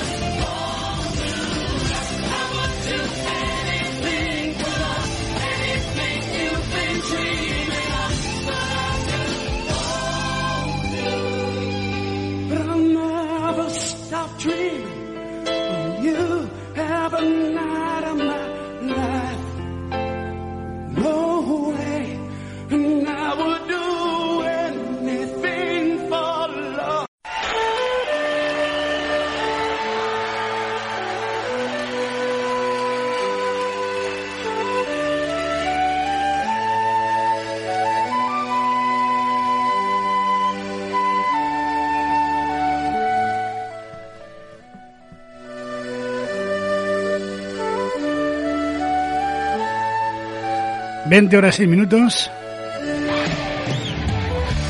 Aquí comienza, amigos y amigas, la tertulia de todo un poco de este último jueves en el mes de enero de 2022. Fran Menéndez, bienvenido, buenas tardes, hombre. Muy buenas tardes, don Juan. ¿Qué tal las navidades, bien? Muy bien, muy bien. Fui bueno y por lo tanto y su Bilbao, Papá Noel como los Reyes. Y muy contento con su Bilbao, ¿no? Por supuesto. Pero bueno, eso solo podemos eh, estar contentos los que sabemos un poco de fútbol. Los demás son de equipos comerciales. Yo creo que usted es un hooligan. José Rico, buenas tardes de nuevo. Muy buenas tardes. Es, es- es un anti-hooligan porque es anti un equipo. Tú lo vas a pasar bien el, el próximo jueves. Puede que sí. Agustín López, bienvenido, buenas tardes. Hola, buenas tardes a todos. Bien las navidades, ¿no? Bien, bien. Sin ¿Mucho muchos turrón kilos- o no? Sin muchos kilos encima, que ya es bastante. sí, bueno, ¿no? Hoy iba a estar con nosotros Daniel Ripa, pero no pudo venir porque operaban a su padre y esperemos que la operación haya sido perfectamente bien y se recupere muy pronto. En su lugar nos envía y está con nosotros Coba Tomé. Muy buenas tardes. Hola, buenas tardes. Cargo es portavoz de mm, Eres consejera de los, los pueblos de Asturias. Consejera de Podemos Asturias, ¿eh? Sí, sí. ¿Y qué tal lo llevas? Bueno, pues lo llevo bastante bien, teniendo en cuenta que estamos inmersos en una situación un poco compleja, como ya sabéis todos los que estáis aquí. Hablar- hablaremos de ello, te Bien. preguntaremos sobre ello. Gracias por acudir a la tertulia. Gracias a vosotros. Espero que estés muy contenta con nosotros. Estoy muy contenta y estoy muy contenta, si me permites, porque de todos los temas que lanzasteis no hay ninguno que sea sobre el COVID, lo cual me alegro muchísimo. Estoy harta de oír hablar del virus y me alegro de que vayamos a hablar de cualquier otra cosa hoy. Bueno, será que la gente te lo pregunta por tu profesión. Puede ser. Puede ser. Puede ser. Pero bueno, ya está bajando, ¿no? Mm, está bajando y sobre todo yo creo que lo que hay que hacer es cambiar ya la dinámica ¿no? de las cosas porque eh, estamos en otra etapa. Hay que empezar a, a tratar de recomponer la vida y hacer las cosas sin de otra manera. sin embargo, en Asturias ya mm, el efecto de llevar en el teléfono el famoso certificado ya mm, va a quedar anulado el próximo jueves. Por suerte, por suerte. De hecho, probablemente, no sé lo que pensáis los demás, nunca debió ser una medida que se pusiera en marcha. Es una medida de maquillaje que no sirve absolutamente para nada, más que para dar que hacer, creo, sobre todo al sector de la hostelería, ¿no? Y a, y a todos aquellos sectores que de repente se vieron obligados a exigir a la gente este carnet que realmente no tiene epidemiológicamente ninguna ninguna validez, no sirve de gran cosa. Así que Cataluña y Asturias lo quitan, ¿no? Fran, ¿valía para algo o no valía para algo? No, coincido plenamente con Coba, yo creo que no servía absolutamente para nada, porque tú podías entrar con, con el certificado y, y, sin embargo estar infectado, o sea que podías perfectamente entrar en cualquier bar, estar infectado y seguir infectando a todo el mundo y tener el pasaporte. Por lo tanto, una medida absurda como tantas que se iban tomando durante mucho tiempo y también coincido plenamente con ella. Yo creo que hay que pasar página y empezar a vivir porque esto no, no da más de sí. Es de esta segunda esta sexta ola ya pues está demostrando que bueno que es mucho más suave que toda la anterior que efectivamente está dejándose por el camino a gente pero pero como las dejaba la gripe en su momento y demás entonces bueno yo creo que hay que empezar a vivir y los políticos a empezar a hacer lo que tienen que hacer que es a tratar de bueno de, de tomar decisiones de, empezar a ejecutar cosas que desde luego yo entre comillas y, se, y entendiéndome lo que quiero decir no yo creo que a algunos el covid les vino muy bien porque su ineptitud pues no salió a flote, ¿no? Ahora hay que empezar a gobernar. Y ahora es cuando vamos a ver realmente qué tipo de gobierno tenemos en Asturias, ¿no? Por ejemplo, sería importante que empezaran a hacer algo, ¿no? Porque hasta ahora todo lo tapó el COVID, todo era el COVID, todo eran medidas de COVID, y ahora hay que empezar a gobernar. Ahora vamos a ver a dónde podemos llegar en esta región que, como siempre digo, pues bueno, estamos en una situación realmente dramática y preocupante, ¿no? Yo creo que también la gente o la sociedad asturiana también está preocupada en que uh, quizá haya una cuarta um, vacuna, Rico. No lo parece y todos los estudios que hay dicen que no es necesario eh, digamos que, que sobreexcitar el sistema inmune de esa manera. Yo creo que tres ya está bien, ¿eh? ¿Eh? Que creo que no, a, va- que- a ver, quiero decir, puede que al final haya una vacuna anual como la hay para la gripe para disminuir es la distinto. posibilidad de, de transmisión, pero no parece necesario reforzar de esa manera cuando se ha comprobado que con tres se produce el aumento significativo, el aumento que hace falta de, diga, más, más que de protección frente a los contagios, que no, de resistencia respecto a la gravedad de la enfermedad. Yo coincido con Coba y con Frank en que el pasaporte, si el esfuerzo que dedicaron a, a poner el pasaporte COVID lo hubieran dedicado a realmente convencer a la gente de la necesidad de vacunarse, pues se podrían haber ahorrado una medida coercitiva y haber puesto el esfuerzo en una medida informativa o formativa. Aparte sobre la primera, de la cuarta dosis, perdóname, eh, que, eh, pero no solamente no es necesaria, sino que además mientras perdemos el tiempo aquí eh, revacunando de manera eh, poco científica y poco rigurosa a las personas, eh, la inmensa mayor parte del mundo continúa sin vacunar. Es decir, que ahora el esfuerzo debería ir dirigido a poner la primera vacuna a millones, A millones, millones de millones de personas, sí. personas que no la han recibido. Porque además, mientras la vacuna no sea universal, realmente estamos eh, en riesgo de que aparezcan nuevas cepas. La Omicron está aquí ya, bueno, aparecerán las siguientes, con nombres todas ellas muy originales seguramente, y yo creo que van a ser el verdadero problema. Hay que vacunar, pero hay que vacunar fuera de nuestra burbuja de bienestar. Aquí ya no hace mucha más falta. Lo dejaste ya muy claro. Coba. Vamos a hacer una mención especial y eso que se habló muchísimas veces en esta tertulia, el caso de los trabajadores de Alú Ibérica, que por cierto, desde ayer ya están gozando la lista del paro. Frank. Y luego Pues, sí. desgraciadamente el final esperado por muchos, menos por los políticos que los estuvieron sistemáticamente engañando, ¿no? Porque, bueno, la propia alcaldesa de Avilés, las manifestaciones Hombre, eran públicas. fueron bajo ningún concepto se va a cerrar, decía hace dos años. Llenó el ayuntamiento de pancartas gigantescas que ocupaban toda la fachada municipal diciendo que Alcoa no se cierra y demás. Pero como siempre, mucha parafernalia, pero la realidad es que luego los hechos demostraron que no habían hecho nada ni unos ni otros. ¿no? La venta de por sí ya en, la primera ocasión se vendió al que todo el mundo decía que era, digamos, el- el que menos garantías ofrecía y se dejó de vender la fábrica a otro que parecía que planteaba un plan de empresa con cierto futuro. ¿no? Y eso los responsables fueron los políticos. Está claro, porque ellos autorizaron esa venta. Ahora no vale las vestiduras y decir que no, aquí no sabemos nada, fue el consejero delegado de Alcoa o de Partner o no sé quién los culpables. No, los culpables sois todos vosotros, los que estabais ahí sentados, que lo habéis permitido. Pero bueno, Barbón, lejos de admitir que, que no hicieron nada, pues bueno, todavía se permite hoy decir que bueno, que la repoblación de ayer de, de un consejero que no sirve para nada, que es verdad que no sirve para nada, pero bueno, por lo menos ten un poco de humildad y reconoce que habéis hecho las cosas muy mal y al final lo que se consiguió es que la fábrica se cerró y los empleados están en la calle, así de claro. O sea, esa es la realidad, la triste realidad.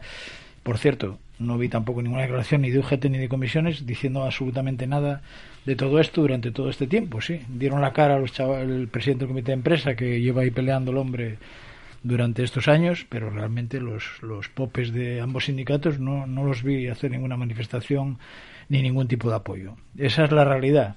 Alcoa está cerrada y los trabajadores en la calle. Y no hay más, y no hay más. Reprobemos al consejero o a Adrián Barbón. Me da igual. El tema es que desgraciadamente hay 300 personas en la calle y la fábrica cerrada. Esa es la triste realidad. Agustín, esto es la crónica de una muerte anunciada. Sí, una muerte que nadie quiso ver y que no es de ahora. Y yo estoy de acuerdo con Fran en, en que hay una parte política que tiene una responsabilidad, pero no cabe duda de que las empresas, en el momento que son privadas, es más difícil el control sobre ellas. Y mm, digo que es una muerte anunciada porque es una empresa que lleva sin una inversión, cualquiera que esté próximo al, sector, sabe que no se invirtió una peseta.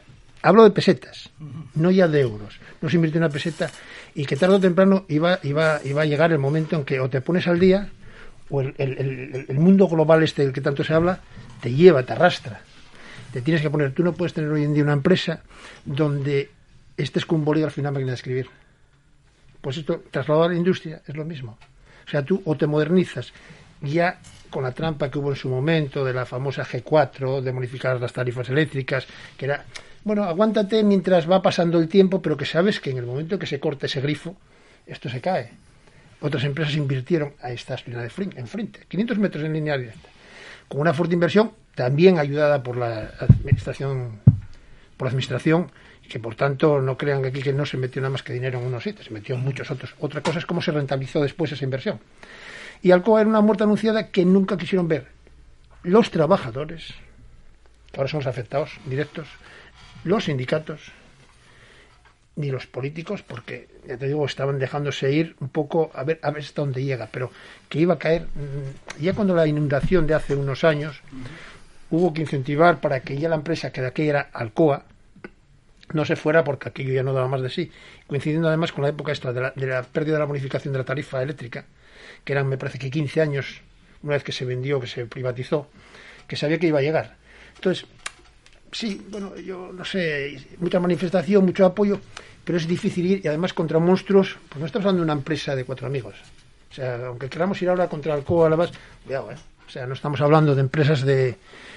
Son empresas multinacionales que tienen un poder que no voy a decir que sea equivalente a un país como puede ser España, pero cuidado. O sea, tienen mucho peso y entonces, no sé, jurídicamente va a ser complicado revertir cualquier tipo de situación en este caso. Coba. Eh, bueno, tienes mucha razón en una cosa, bueno, no, no, en una cosa, en todas las que dijiste, pero me llama especialmente la atención una, ¿no? Estamos enfrentándonos a una gran multinacional que es un, un verdadero gigante. Entonces, frente a esto, y como comentaba Frank, eh, eh, Barbón dice que la reprobación de su consejero no sirve para nada. Y verdaderamente el que no sirve para nada es su consejero, que durante todo este tiempo no hizo absolutamente nada.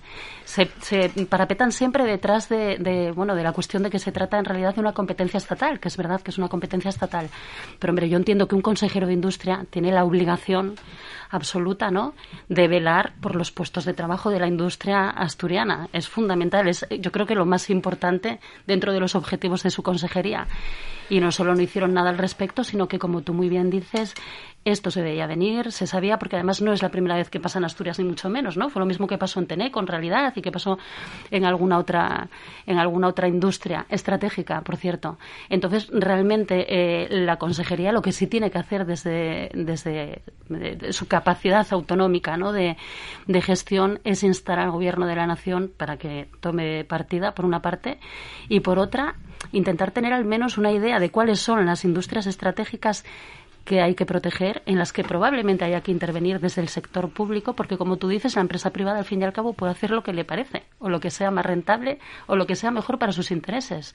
Pero claro, estamos hablando de la industria, la industria estratégica asturiana, eh, pues de alguna forma probablemente debería de ser participada ¿no? por el sector público para que no ocurran estas cosas que ocurren siempre además en tres fases. Llega Alcoa y decide que aquí los trabajadores le salen muy caros o que no producen lo suficiente o que la, la, la factoría no está siendo eficaz, entonces eh, se la vende a un fondo buitre. El fondo buitre en realidad lo único que hace es venir aquí a comerse el marrón de Alcoa porque no tiene ningún interés ni por la factoría, ni por mejorarla, ni por, ni por sacarla a flote y después, a continuación y en la tercera fase, ese fondo buitre lo que hace es eh, contratar a su vez a unos liquidadores que son los que definitivamente se encargan. Entonces esto va pasando de mano en mano y al final lo que pasa es lo que contaba Fran al principio, ¿no? 400, 500, no sé cuántas familias sin su sustento y en la calle porque realmente desde la parte política y desde el gobierno del PSOE del Principado de Asturias no se hizo lo que se tenía que hacer. Es verdad que se enfrentan a una multinacional con un poder probablemente muy superior al del propio gobierno de Barbón, pero bueno, sí hay cosas que se pueden hacer, sí hay estrategias que se pueden poner en marcha y desde luego lo que sí hay es una responsabilidad enorme porque además es una cuestión que se viene repitiendo históricamente y que es un desastre ¿no? para nuestra industria. Rico. Es que, que el consejero de Industria eh, diga que no pasa nada y Barbón le, le avale cuando Hoy estaba escuchando por la radio un dato. Ha crecido el empleo en España, muy bien, 800.000 puestos de trabajo. Ha crecido en Asturias, pero se han perdido más de 3.000 empleos industriales en Asturias. Digo yo que algo tendrá que ver el consejero de Industria. Que parece esto, eh, las declaraciones de Barbón de hoy son como las del kamikaze en la autopista diciendo que van todos en dirección contraria. Cuando todo el Parlamento, cuando todo el Parlamento le, le reprueba. Y no es verdad que no haya posibilidad de desarrollo industrial en, en Asturias. Ahora mismo hay dos astilleros, Gondán y Armón, compitiendo por comprar un astillero gallego para expandirse. Luego quiere decir que claro que hay posibilidades de desarrollo industrial y las industrias que funcionan, las industrias que son competitivas, las industrias que invierten, las industrias que tienen el apoyo del entorno social y del entorno político pueden prosperar. Lo que no se puede es dejarlas morir y después decir que yo no tengo nada que ver. Esto, claro, es, es como la caída de las hojas en otoño. Un tema que seguramente le encanta a Fran hablar de él. Vamos a hablar, si te parece, del sueldo de la Fundación para la Investigación y la Innovación Biosanitaria de Asturias, del señor Faustino. Es que me encanta, es que me cabrea. me cabrea enormemente porque es uno de los de los chiringuitos más de esta de esta querida Asturias, ¿no? Que está rodeado de, de cuestiones como esta, ¿no? Pues es una desvergüenza más de- del personaje que la dirige, ¿no? De Faustino Blanco. Es que vamos, es que que en Asturias no pase nada, que la prensa ha oído sordos a lo que está pasando en la FIMBA, me parece indignante. Si es que hasta los propios investigadores están hasta las narices de él hasta los propios investigadores. Y resulta que se reúne un patronato, cuyo presidente lo puso el propio Faustino. El señor Blas Herrero, que tuvo la suerte de pegar el pelotazo aquel al famoso de, de XFM, ganó un dineral y a partir de ahí lo colocó como, como digamos como puente de plata para la llegada posterior de un secretario de sanidad que la mayor crisis sanitaria que conocemos en este país no apareció por ningún lado. Porque había un portavoz que era el, el famoso no recuerdo ya el Fernando Simón. Fernando Simón pero él era secretario de sanidad y no apareció en ningún lado. O sea fue ninguneado absolutamente por el ministro. Como compensación le dieron el bote se largó y, y vino a su retiro dorado el propio presidente que le había colocado le puso un sueldo de, de más de 100.000 euros. Es, es que, que en Asturias la prensa de esta región ha oído sordos a esta o lo, o lo- o lo- o lo deje a una esquina de un periódico donde aparece la noticia, me parece vergonzoso. Y al Parlamento lo llevó Daniel Ripa, al que no está hoy aquí, pero le quiero agradecer porque en estos momentos yo creo que es justo que fue el único parlamentario que dio la cara en este tema. Los demás se callaron. Pero ¿qué región tenemos aquí? Y este señor se permite, tiene la desvergüenza de la situación actual que estamos viviendo, de cobrar un incentivo de 25.000 euros por cumplir objetivos. ¿Qué objetivos? ¿Cuáles son los objetivos? ¿Una decisión política de acreditar a la fundación que fue todo lo que hizo? Él no, porque había un trabajo previo. Los investigadores están cabreados.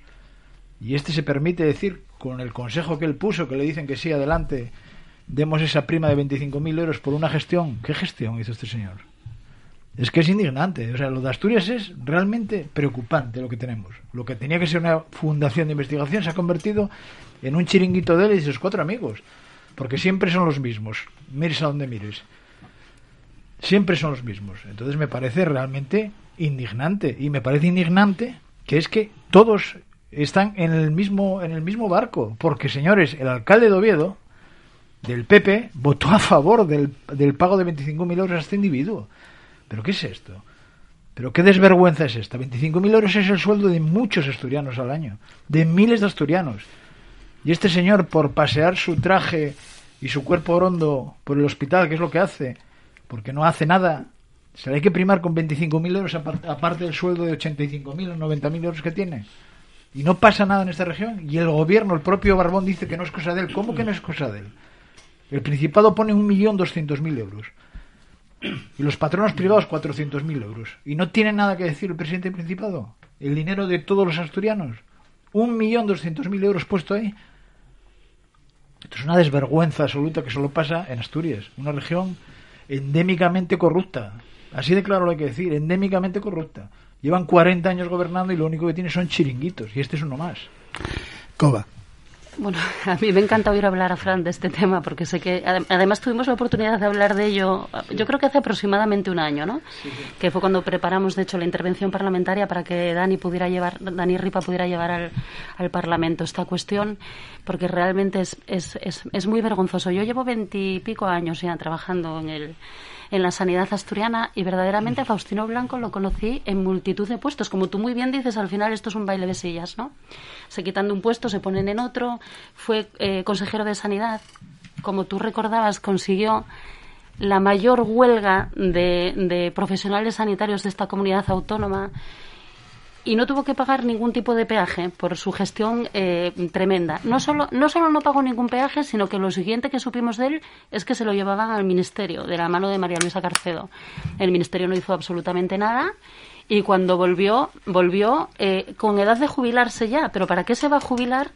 pudiendo asumir la presidencia de algo tan importante, porque además estamos hablando de eh, la Fundación para la Investigación Biosanitaria en Asturias. O sea, es algo tan serio, tan importante, que además nos podía colocar en el mapa también, ¿no? Si lo hiciéramos bien, si las cosas se hicieran eh, bien. Pero si pones al frente de esta fundación a un individuo que lo único que tiene es un carné, que no tiene absolutamente ningún tipo de formación ni de bagaje en la investigación, que no sabe absolutamente nada, que además viene y sustituye al previo, que era Enrique Caso, que era un investigador reputado con, con una trayectoria muy conocida, que además eh, accedió a la presidencia de la FIMBA en un proceso de selección en el que se presentaron infinidad de personas y él lo ganó por méritos propios. Y Faustino Blanco vuelve del ministerio, saca a este señor de un guantazo y se pone él. O sea, es una cosa tan absolutamente eh, intolerable que, como dice Frank, lo que es inaudito es que no estemos, sobre todo, todos los asturianos, ¿no? pero ya los que trabajamos en, en, áreas que tengan que ver con la ciencia o con la salud, es inaudito que no estemos, pues no sé, a la puerta de la consejería o de la propia FIMBA pidiendo por favor que lo saquen de ahí, porque no solo no está haciendo nada, sino que está haciendo mucho daño consumiendo unos recursos que evidentemente no se merece. Y recordar un detalle nada más. Esos 25.000 que él eh, gana como plus por encima de sus 85.000 y pico, es más, solo esos 25.000 de plus que lo que gana cualquiera de los investigadores que están allí trabajando día a día, que tienen una formación extraordinaria y que de verdad tienen interés por sacar adelante el trabajo y por hacer las cosas con un mínimo de rigor y de, y de criterio. Rico. Claro, es que ese es el kit de la cuestión. Fundación de Investigación Biosanitaria. Yo me parecería bien que le pagaran 85.000 y un plus de 25.000 a un investigador top mundial del estilo de Mariano Barbacid o del estilo de Otín, de, Otín, por ejemplo, de cualquier investigador de los que hay en, Asturias o en España o que hicieran un fichaje estelar para promocionar la investigación y para situar precisamente a la FIMBA en, en bueno, entre las primeras eh, instituciones investigadoras del mundo, como el CENIO y como las que hay por, eh, por eh, Cataluña o en el País Vasco. Pero es que pagar a una persona de la que yo no tengo, yo hablo como investigador, aunque sea en otro campo completamente distinto, la más mínima referencia de su trayectoria, actividad o relevancia investigadora y pagarle 85.000 y un plus de 25.000, a mí, más que indignante, me parece tristísimo, porque da una idea de cuál es la, digamos que el entusiasmo por apostar por la investigación en Asturias. Es pagarle a un señor que no tiene ninguna relevancia como investigador un sueldo absolutamente estelar por dirigir una fundación en la que los investigadores están mucho peor pagados. Agustín. Bueno, pero esto es una cosa más, eh, lo que las fundaciones que tuvieron una buena orientación al principio, un buen encauzamiento, pero para lo que se vienen a utilizar.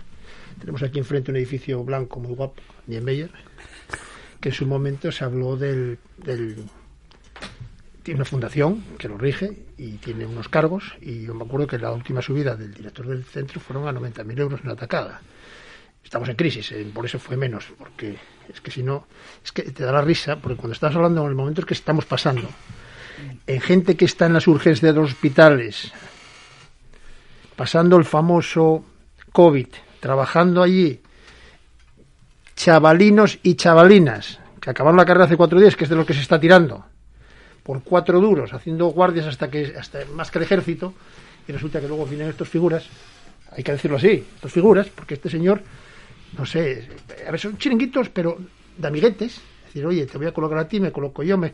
estamos cambiando el cromo, porque son los puestos golosos, son puestos que no responden prácticamente ante nadie, porque no son puestos que tengas la protesta ahí debajo de ti, si lo haces mal. No, no, son puestos que pasan desapercibidos, que van con un montante económico desbordante, lo que estáis hablando ahora, los que realmente llevan el, peso de la institución, que son los investigadores, son lo más secundario. Tú miras el organigrama de estas fundaciones, y, tanto el organigrama de fundación como de la parte directiva, y es que es, y dices bueno, es una Arcelor con esa proporción, no sé, no habría, habría que fichar gente en el extranjero para tener tanta gente. Es, es increíble. Bueno, son los puestinos estos guapos, los puestinos guapos y bien remunerados, que dan encima una prestación social, porque encima tienen una prestación social que no tienen otros cargos que realmente están dejándose la, la piel en el camino. Sin embargo, bueno, estamos en una sociedad que tratamos de todo. Los medios de comunicación, Fran, bueno, vamos a dejarlo para, otra, para otro viaje, ¿vale? Son, son medios, la mayoría de los casos, subvencionados y tienen que tocar alguna vez alguna guindilla, pero por lo general nos dejamos ir porque, bueno, porque viene papá, este, viene papá administración y dice, oye, yo soy el que pone las la pasta cuando hay que campañas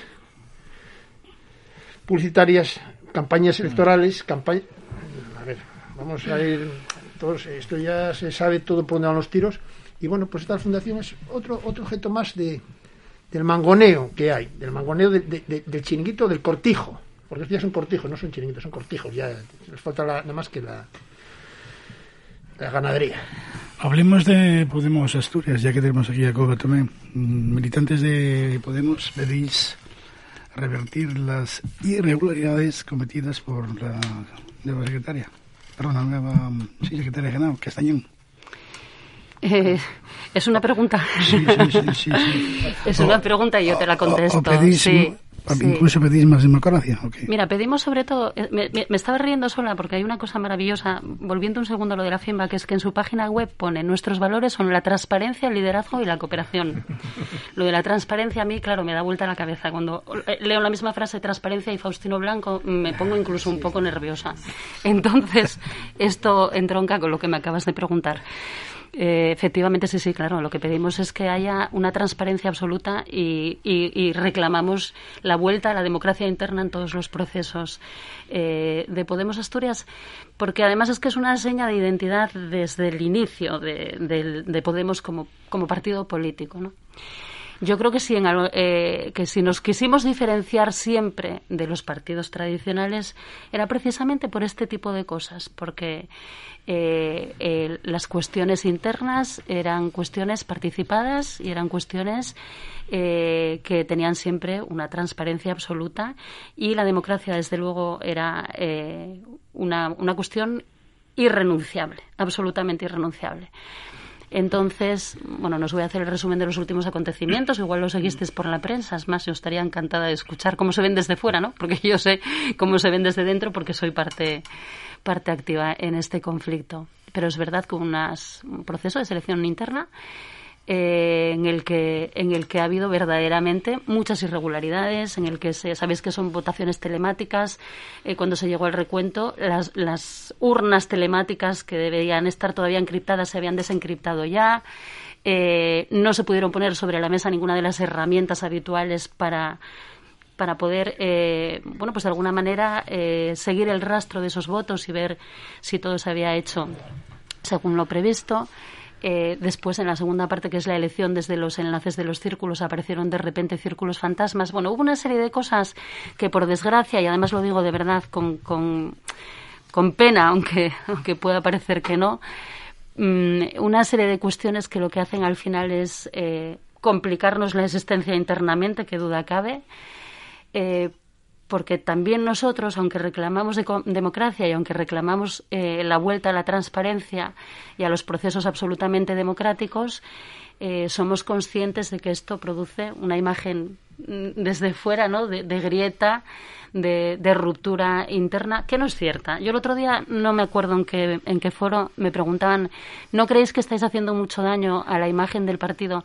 Yo sé, porque lo sé, que en todos los partidos ocurre esto. Lo que pasa es que ellos probablemente son más listos y no lo hacen con luz y taquígrafos y entonces no hay tanta información en el exterior de lo que ocurre en la intimidad de otros partidos. En el nuestro, pues sí, es todo muy público. Yo supongo que habrá tiempo para el diálogo, para la reconstrucción y para una serie de cosas, pero por la parte que me toca y puesto que estoy en el lado mm, de la candidatura que encabezaba Daniel Ripa, que perdió la Secretaría General, pero que curiosamente después tuvimos mucho más respaldo de la militancia. Sí, eh, em, eh, me reitero ¿no? en nuestra petición de transparencia, de democracia y de normalidad en todos los procesos internos. Sin embargo, Sofía Castellón dice que mm, Podemos Asturias está llevándolo por libro. Bueno, yo eso de llevarlo por el libro me encanta. Yo cualquier día le voy a preguntar a Sofía Castañón o cualquier otro que utilice esa expresión que no soporto, ¿qué libro? ¿Qué libro? No sé si es el libro El Corán, el libro gordo de Petete, Petete o la guía no. telefónica. No lo sé, no lo sé. Desde luego lo que no se hizo fue siguiendo los documentos de Vista Alegre 3 ni, de, ni los documentos internos de Podemos. Ese, ese libro no lo seguimos en este, en este caso. ¿Alguna pregunta tienen ustedes? No, pregunta no, pero es que eh, eh, oyendo a pueden Coba- opinar igual, ¿eh? a Coba, Aunque no pues- sean de pues Podemos. recuerdo hace 20 años de congresos del PP que eran Cuando usted estaba en activo. Cuando yo estaba en activo. Ahora estoy en activo, pero en otras cosas más, más tranquilas. Pero no, es que la, la estoy viendo hablar y estoy recordando aquellos congresos. Yo viví un congreso donde se presentó Juan Morales, que, que por cierto quedó a una distancia bastante corta para todo lo que se hizo para que no llegara, donde la, la papeleta de Juan Morales había que cogerla al lado de la urna al lado de la urna, o sea, no había secreto ninguno, que cogía la papeleta, se sabía quién votaba Juan Morales, donde estaba, bueno, el aparato. Ya quedabas marcado, quién ¿no? era el valiente que cogía la papeleta de Juan Ah, Morales. te marcabas. Y viví congresos donde el quien decía que estaba al corriente o no corriente de pago para poder emitir el voto era uno de los candidatos. Y el otro, pues si él decía que no estabas al corriente de pago, aunque presentara la cosa del banco, no estabas al corriente de pago. Y punto. Y no votabas. Eso eran los congresos democráticos del PP. Y aquí estoy viendo una cosa similar, ¿no? Al final el libro seguramente de Sofía Castañón es el libro que dijo el aparato de Madrid, porque no es otra cosa. Sofía Castañón está por, por otros lares, no se le ve por Asturias, y quien dio el caño durante estos años, y no soy sospechoso de, pertenecer a Podemos, es Daniel Ripa. Y yo he de decir y reconocer, porque la gente hay que reconocer las cosas, que cada vez que descolgo el teléfono para tratar un problema de sanidad con Daniel Ripa, ahí lo tuve. Y cada vez que envié a conocidos que tenían problemas en su empresa, el teléfono de Daniel Ripa siempre estuvo abierto. Me imagino que esa etapa de Podemos se ha acabado, ¿entiendes? Porque el, el teléfono de Sofía Castañón seguramente tendrá muchos más, de, digamos, eh, sí, exactamente, ¿no? Que tendrá más problemas para acceder a ella, ¿no?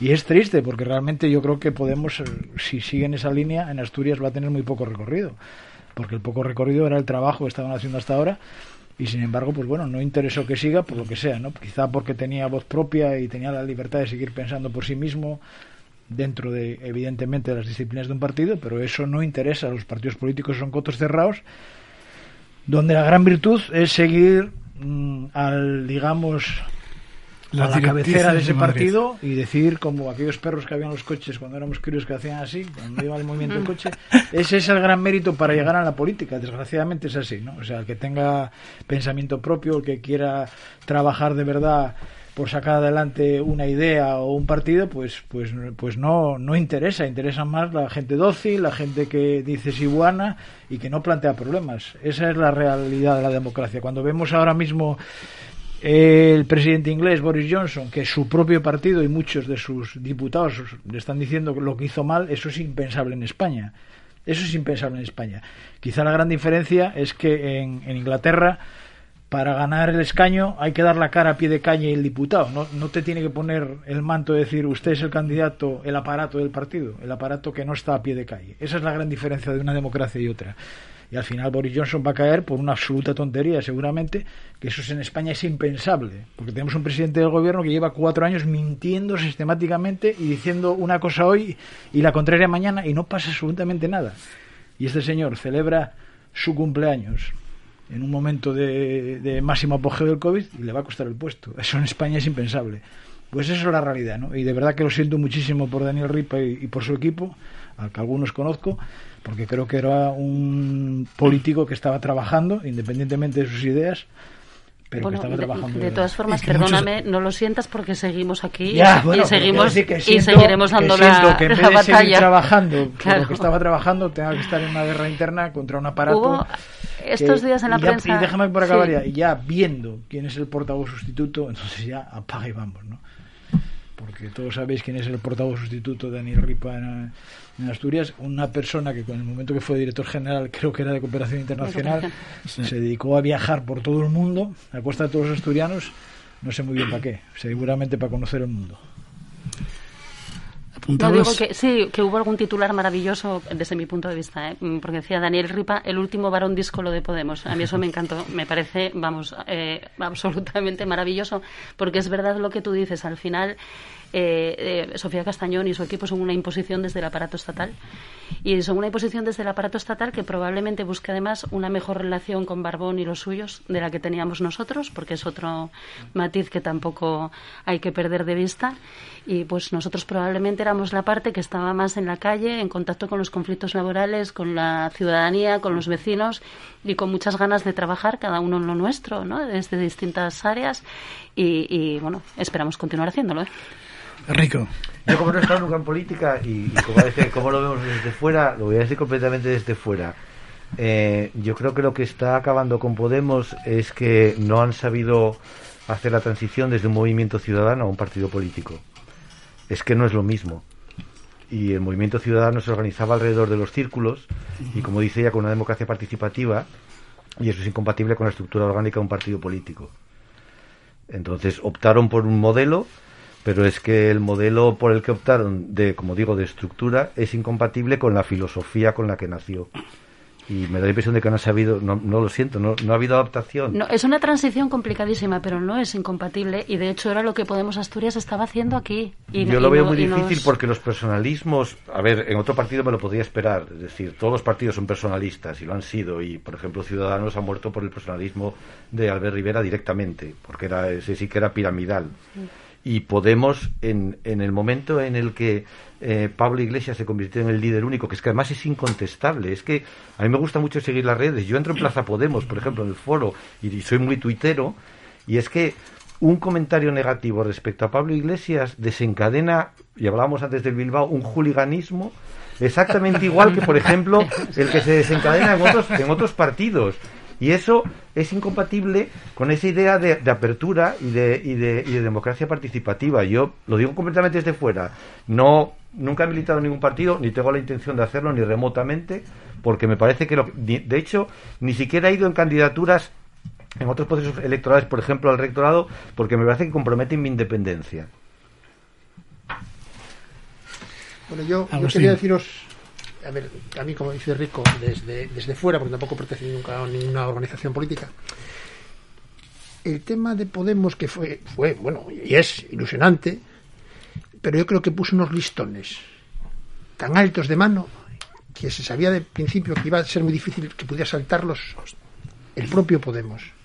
Puso unos baremos ilusionantes, pero de, de, pulcritud, de exigir eh, a los demás partidos que se bajaran a, tierra, que tal, que luego lo tuvo muy complicado, salvo facciones dentro de Podemos que siguen manteniendo esa, un poco esa, esencia, realmente de aquel proyecto ilusionante que se hizo personalista en la, en la figura de Pablo Iglesias, estoy viendo, estoy diciéndolo desde el punto de vista externo, ajeno a los partidos, realmente, ¿quién queda de aquellos primeros círculos? Estoy hablando de, las caras conocidas, de aquellas caras que, fluctuaban cada dos por tres en la televisión. Quedaba Iglesias. Luego Iglesias fue generando su propio séquito. Era la imagen que yo al menos tengo, su propio séquito, su propia guardia de corps alrededor, que nadie me toque, que yo soy el, omnipresente. Y ahí mucha gente que tenía que le gustaba ese movimiento empezó a desilusionarse porque dijeron volvemos a caer en lo clásico es que la, pelea, o sea, la pelea, la lucha que se ve ahora en Podemos aquí en Asturias, creo que se vio que se habló en todos los partidos. Quítate tú para ponerme yo. No son los problemas de la gente.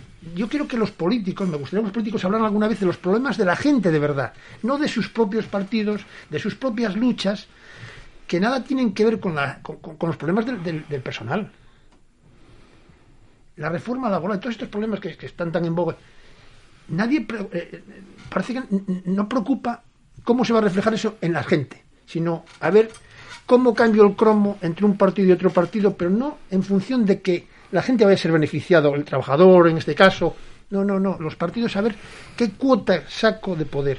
Y la gente se está despegando de todos estos de todo el movimiento político. La gente joven, yo veo, yo tengo un hijo de 28 años y veo que él y su mundo se están desligando totalmente porque no van por ese camino. no ven ilusión en tal. Dicen, no, si estos son siempre los mismos y se están pegando siempre los mismos con los mismos. ¿Será porque actualmente los políticos ya no motivan a, a la sociedad? A ver, o porque la gente está pensando abrir los ojos también a otras cosas. Yo, bueno, yo creo, hay una cierta desafección, es verdad, pero yo creo que es que la política es indispensable, nos guste o no nos guste. Ah, Eh, ¿no? Eh, cada uno, bueno, la, la, la, vida es política. Yo me milito desde hace poco, pero creo que llevo metida en política. Yo a Frank lo conocí metida, entre comillas, en política, ¿no? Estábamos en aquellas peleas del, Sí. sindicales del, Sí, sí. del Hospital de- del Oriente, ¿no? Y, y hacíamos política, mm, cada uno desde nuestro sitio y, y en aquel momento además de la mano porque era lo que tocaba y conseguimos, por cierto, muy buenos resultados. Luego la política sirve para cambiar cosas. A nosotros en aquel momento nos sirvió para algo muy importante como conseguir que un hospital que nació siendo una cosa un poco extraña, una fundación precisamente, ¿no? Como el Niemeyer que está aquí detrás, hoy por hoy sea un hospital más integrado en la red pública. Y eso se consiguió gracias a la lucha sindical y gracias a la lucha además de muchos sindicatos de diferentes tipos unidos por un objetivo común, que yo creo que es como se solucionan y cómo se consiguen cosas. Y la política es absolutamente necesaria. ¿Que hay cierta desafección? Seguro. Yo, mm, que como pediatra y como madre de dos adolescentes trato con mucha gente joven, no creo que estén tan, apagado- tan separados de la política. Lo que están es con grandes dudas de a quién elegir, porque no encuentran a nadie, como decías tú, Juan, ¿no? que ilusione, ¿no? O que consiga arrastrarlos y llevárselos a su, a su, a su lado. Y luego, eh, yo creo, y bueno, parece que estoy aquí haciendo campaña, barriendo para casa, no sé, pero si hay un diputado, si hay un diputado que habló de los problemas de la gente en el Parlamento asturiano, ese fue Daniel Ripa. No el nuevo portavoz, ahí estoy de acuerdo contigo, Fran, aunque sea compañero mío de partido también, y ojalá cambie en ese aspecto. Pero Daniel Ripa fue, yo creo, una persona que trasladó permanentemente los problemas de la calle, de los vecinos, de los conflictos laborales grandes y pequeños, y de, y de y, bueno, y de las cuestiones que a todos nos afectan en el día a día al Parlamento asturiano, que es la única manera, por cierto, de conseguir ¿no? que se que se cambien las cosas. Para ir finalizando esta tertulia, si no tienes eh, alguno más que apuntar. No, yo, yo creo que, que- que el, el margen de mejora en política es grande, ¿no? Yo creo que lo que lo que hay que tratar es de acercar a que la decisión cada vez sea más cercana al ciudadano, es decir, que no sean los poli- los partidos políticos lo- los que nos impongan de alguna manera, ¿no? Que el político se lo tenga que ganar a pie de calle, ¿no? El sistema, insisto, el sistema inglés de que hay que estar a pie de Que calle. salga más a la calle. durante cuatro años tienes que estar dando la cara. Y no tanto si despacho. cuatro años te van a echar los Eso. ciudadanos. Yo creo que lo que tiene que mejorar el sistema político es que los ciudadanos tengan mayor capacidad de decisión, porque ahora mismo mm, tienes que tomar una decisión sobre algo que te viene impuesto, ¿no? Y al final no es la valía del- del político, sino que es lo que el político, lo que el partido decida, no lo deciden los ciudadanos. Los ciudadanos al final votamos una caja cerrada y, y no nos queda más remedio que votar lo que te ponen ahí. Quizá debería del ciudadano tener mayor capacidad de decisión a la hora de elegir a los a los propios candidatos. ¿no? Y Para por alusiones de, de José Rico de Calvalva de- del Hooligan, vamos a ver. El fútbol es romanticismo, como No. toda la vida, ¿no? Y entonces quiero hacer esta puntualización porque él, que no milita en ningún partido político, sí milita en una organización que raya mucho con, con el poder político, ¿no? Y sin embargo yo soy un romántico y, y, bueno, pues mis aficiones deportivas están cerca del pueblo, joder. Para ir Voy a, voy a meter la alusión, solo una cosa. No es verdad que haya desafección política. Si os porque- iba a dejar dos minutos para hablar de ello después, pero bueno. No, no, no tiene que ver con el deporte, que, que total, no íbamos nunca a ponernos de acuerdo. Esta cuestión de la desafición política tampoco es tanto verdad, porque fijaos en el auge ahora que están teniendo todos estos movimientos ciudadanos de la España vaciada, que no son movimientos políticos, de hecho, están bastante dese- desio- eh, desideologizados. Y, y se generan por para solucionar ciudadan- eh, para, eh, necesidades particulares. Oiga, que yo quiero que llegue el tren a, a la capital de mi provincia. Oiga, que es que aquí no tenemos no tenemos una infraestructura de centros de salud o que no hay una sede universitaria, pongo por caso.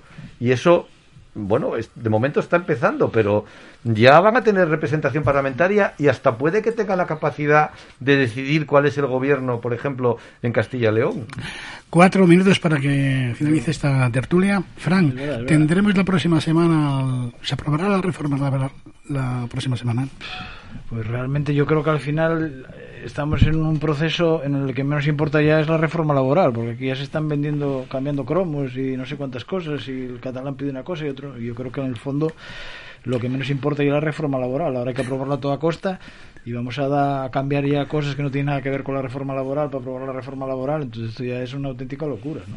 Insisto, una reforma laboral que, bueno, los datos del paro son los que son y es la reforma laboral que había aprobado Mariano Rajoy. O sea que tan mala, tan mala no debía ser, cuando además es que lo que han hecho son pequeños, pequeños cambios, no la han derogado como decían tampoco. ¿eh? Vamos a hablar claro. Por lo tanto, yo creo que es uno de los tantos debates políticos perdidos. No se entra al fondo de la cuestión, sino que ahora ya estamos debatiendo otra cosa. ¿no? Lo que se acordó con los empresarios y sindicatos ya no vale, porque ahora el catalán pide una cosa, el vasco dice que eso no, si Ciudadanos lo apoya, entonces yo me desmarco. Lo que menos importa, creo, ya es la reforma laboral, ahora ya importan otras cosas. Y como decía José, ¿no? eso que está condicionando que empiecen a aparecer partidos pequeños que están dándose cuenta que al final el poder del PNV es enorme y está consiguiendo para el País Vasco lo que no consiguen partidos con 100 diputados. Pues es lo que va a conseguir. Al final, a lo mejor Soria existe con dos diputados, va a decidir los presupuestos de un gobierno y ya veremos a ver mira, mira si Soria saca o no. Y aquí en Asturias, ¿qué tenemos? Pues aquí tenemos a Adrián Barbón, que sigue adulando al gran líder, ¿eh? todavía vino la semana pasada a Gijón, y lo que busca es, bueno, pues a ver si cae un ministerio, ¿entiendes? Seguimos siendo pues teniendo un gobernante pueblerino, el pobre, que está buscando vino, a si le cae un ministerio. Entró ¿eh? por una y, puerta. Sin embargo, Asturias sigue importando muy poco. ¿no? Vino, entró por una puerta y salió por otra, porque no recibió ni a los ganaderos ni a los... correspondiente, alcaldesa Áviles incluida, que figuraba ahí atrás como la gran lideresa también, ¿no? Eso es lo que tenemos, desgraciadamente. Coba. Pues no estoy nada de acuerdo con Fran en esto, sin embargo. Mira que llevo toda la tarde estando de acuerdo con él. Pero en algo teníamos que discrepar, ya que no en el fútbol, porque no sé ni de qué equipos habláis, porque no tengo ni la más remota idea, no puedo ser, no, no soy... Eh, pues será el Oviedo, me imagino, ¿no? ¿Qué ves? Uh, bueno, ni idea, ni idea. en cualquier caso, que yo creo que la reforma laboral que se plantea es una reforma laboral histórica, te quiero decir, en las, en las, en las que se propusieron en, en lo que va del siglo XXI. Por consenso se aprobó una, si no me acuerdo mal, ¿no? 2005, 2006, no me acuerdo bien. Hubo tres de ellas que desembocaron en una huelgona general eh, tremenda y esta, sin embargo, consiguió el consenso de patronal, de sindicatos y del gobierno, ¿no? Hombre, yo creo que ya solo eso es un éxito. Ya solamente eso es un éxito. Y luego es una reforma laboral. Mira, yo no voy a entrar en lo de la semántica de la derogación porque se habló muchísimo de eso y son términos que no, no manejo con fluidez y que además no, no, no me considero suficientemente informada como para decir si se deroga o no se deroga.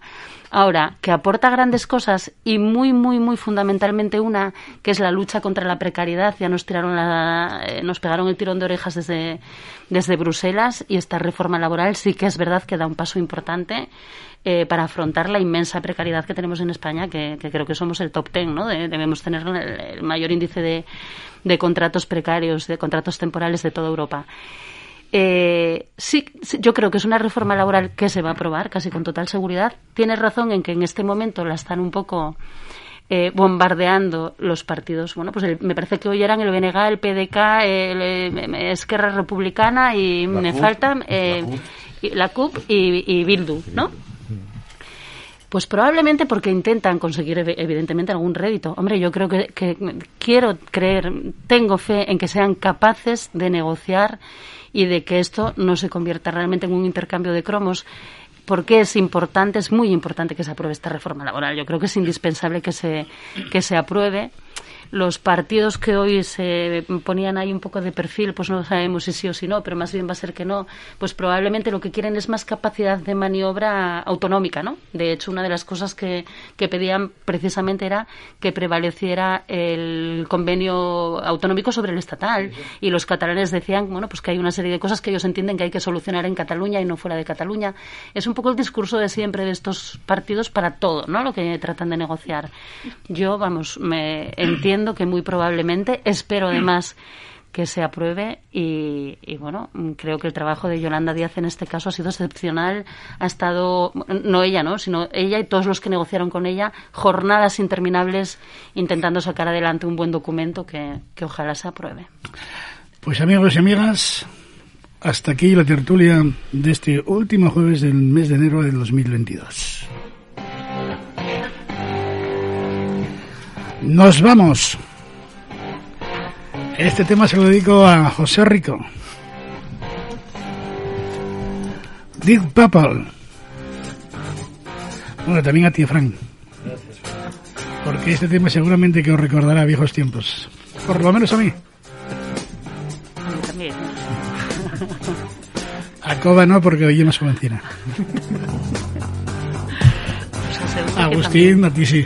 Siempre algo todavía me... Y soy un chiquillo, pues Ah. todavía me llegó algo de esto.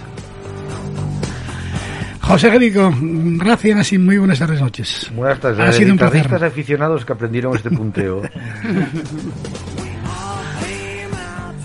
Agustín López, gracias y muy buenas noches. Venga, un saludo a todos.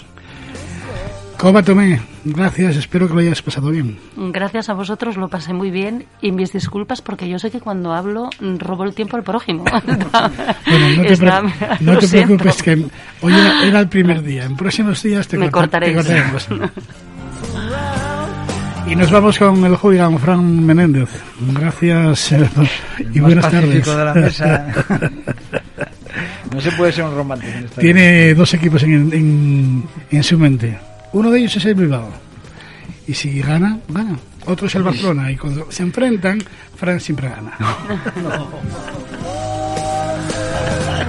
Amigos, amigas, gracias por sintonizarnos. Ya sabéis que mañana a partir de las 6 de la mañana entra en el 106.1 La Jungla con José Antonio Avellán.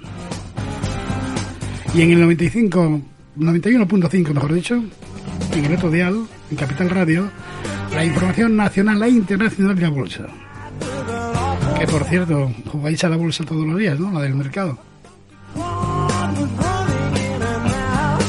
Ahora llega Carlos. eh, Dime, dime. Oye, que quería que, que se me quería rendir un homenaje a, a un buen amigo que se fue hoy, amigo de muchos que estamos aquí y una gran persona y un gran profesional de la medicina como Ignacio Domínguez Gil y quiero, bueno, pues oye, destacar su amistad durante muchos años y, y sobre todo eso. Yo creo que un gran profesional, una gran persona, afable donde los, donde lo sabía y que tristemente hoy y nos dejó y quiero, bueno, rendirle este, este pequeño homenaje en esta radio y un fuerte abrazo Pues, a su mujer Paloma y a, y a toda su familia. Nuestras más sentidas condolencias desde este programa de todo un poco. Les decía que ahora llega Carlos López con el programa de viajes. Escúchenlo, Aruna, porque nos va a informar qué viajes podemos hacer este fin de semana. Y mañana ya a partir de las 2 de la tarde, la información en cadena, a las 2, los deportes. Asturianos en Madrid, más deporte. El giradizo con Carlos López. Ah, es verdad, mañana. Gracias, Fran, gracias. Muy bien, mañana es fútbol. Juega el Real Oviedo. Esto no me decía nada. ¿Y qué vas a hacer? Pues ya sabe, mañana a partir de las 9 de la noche, Borja García narra el Real Oviedo.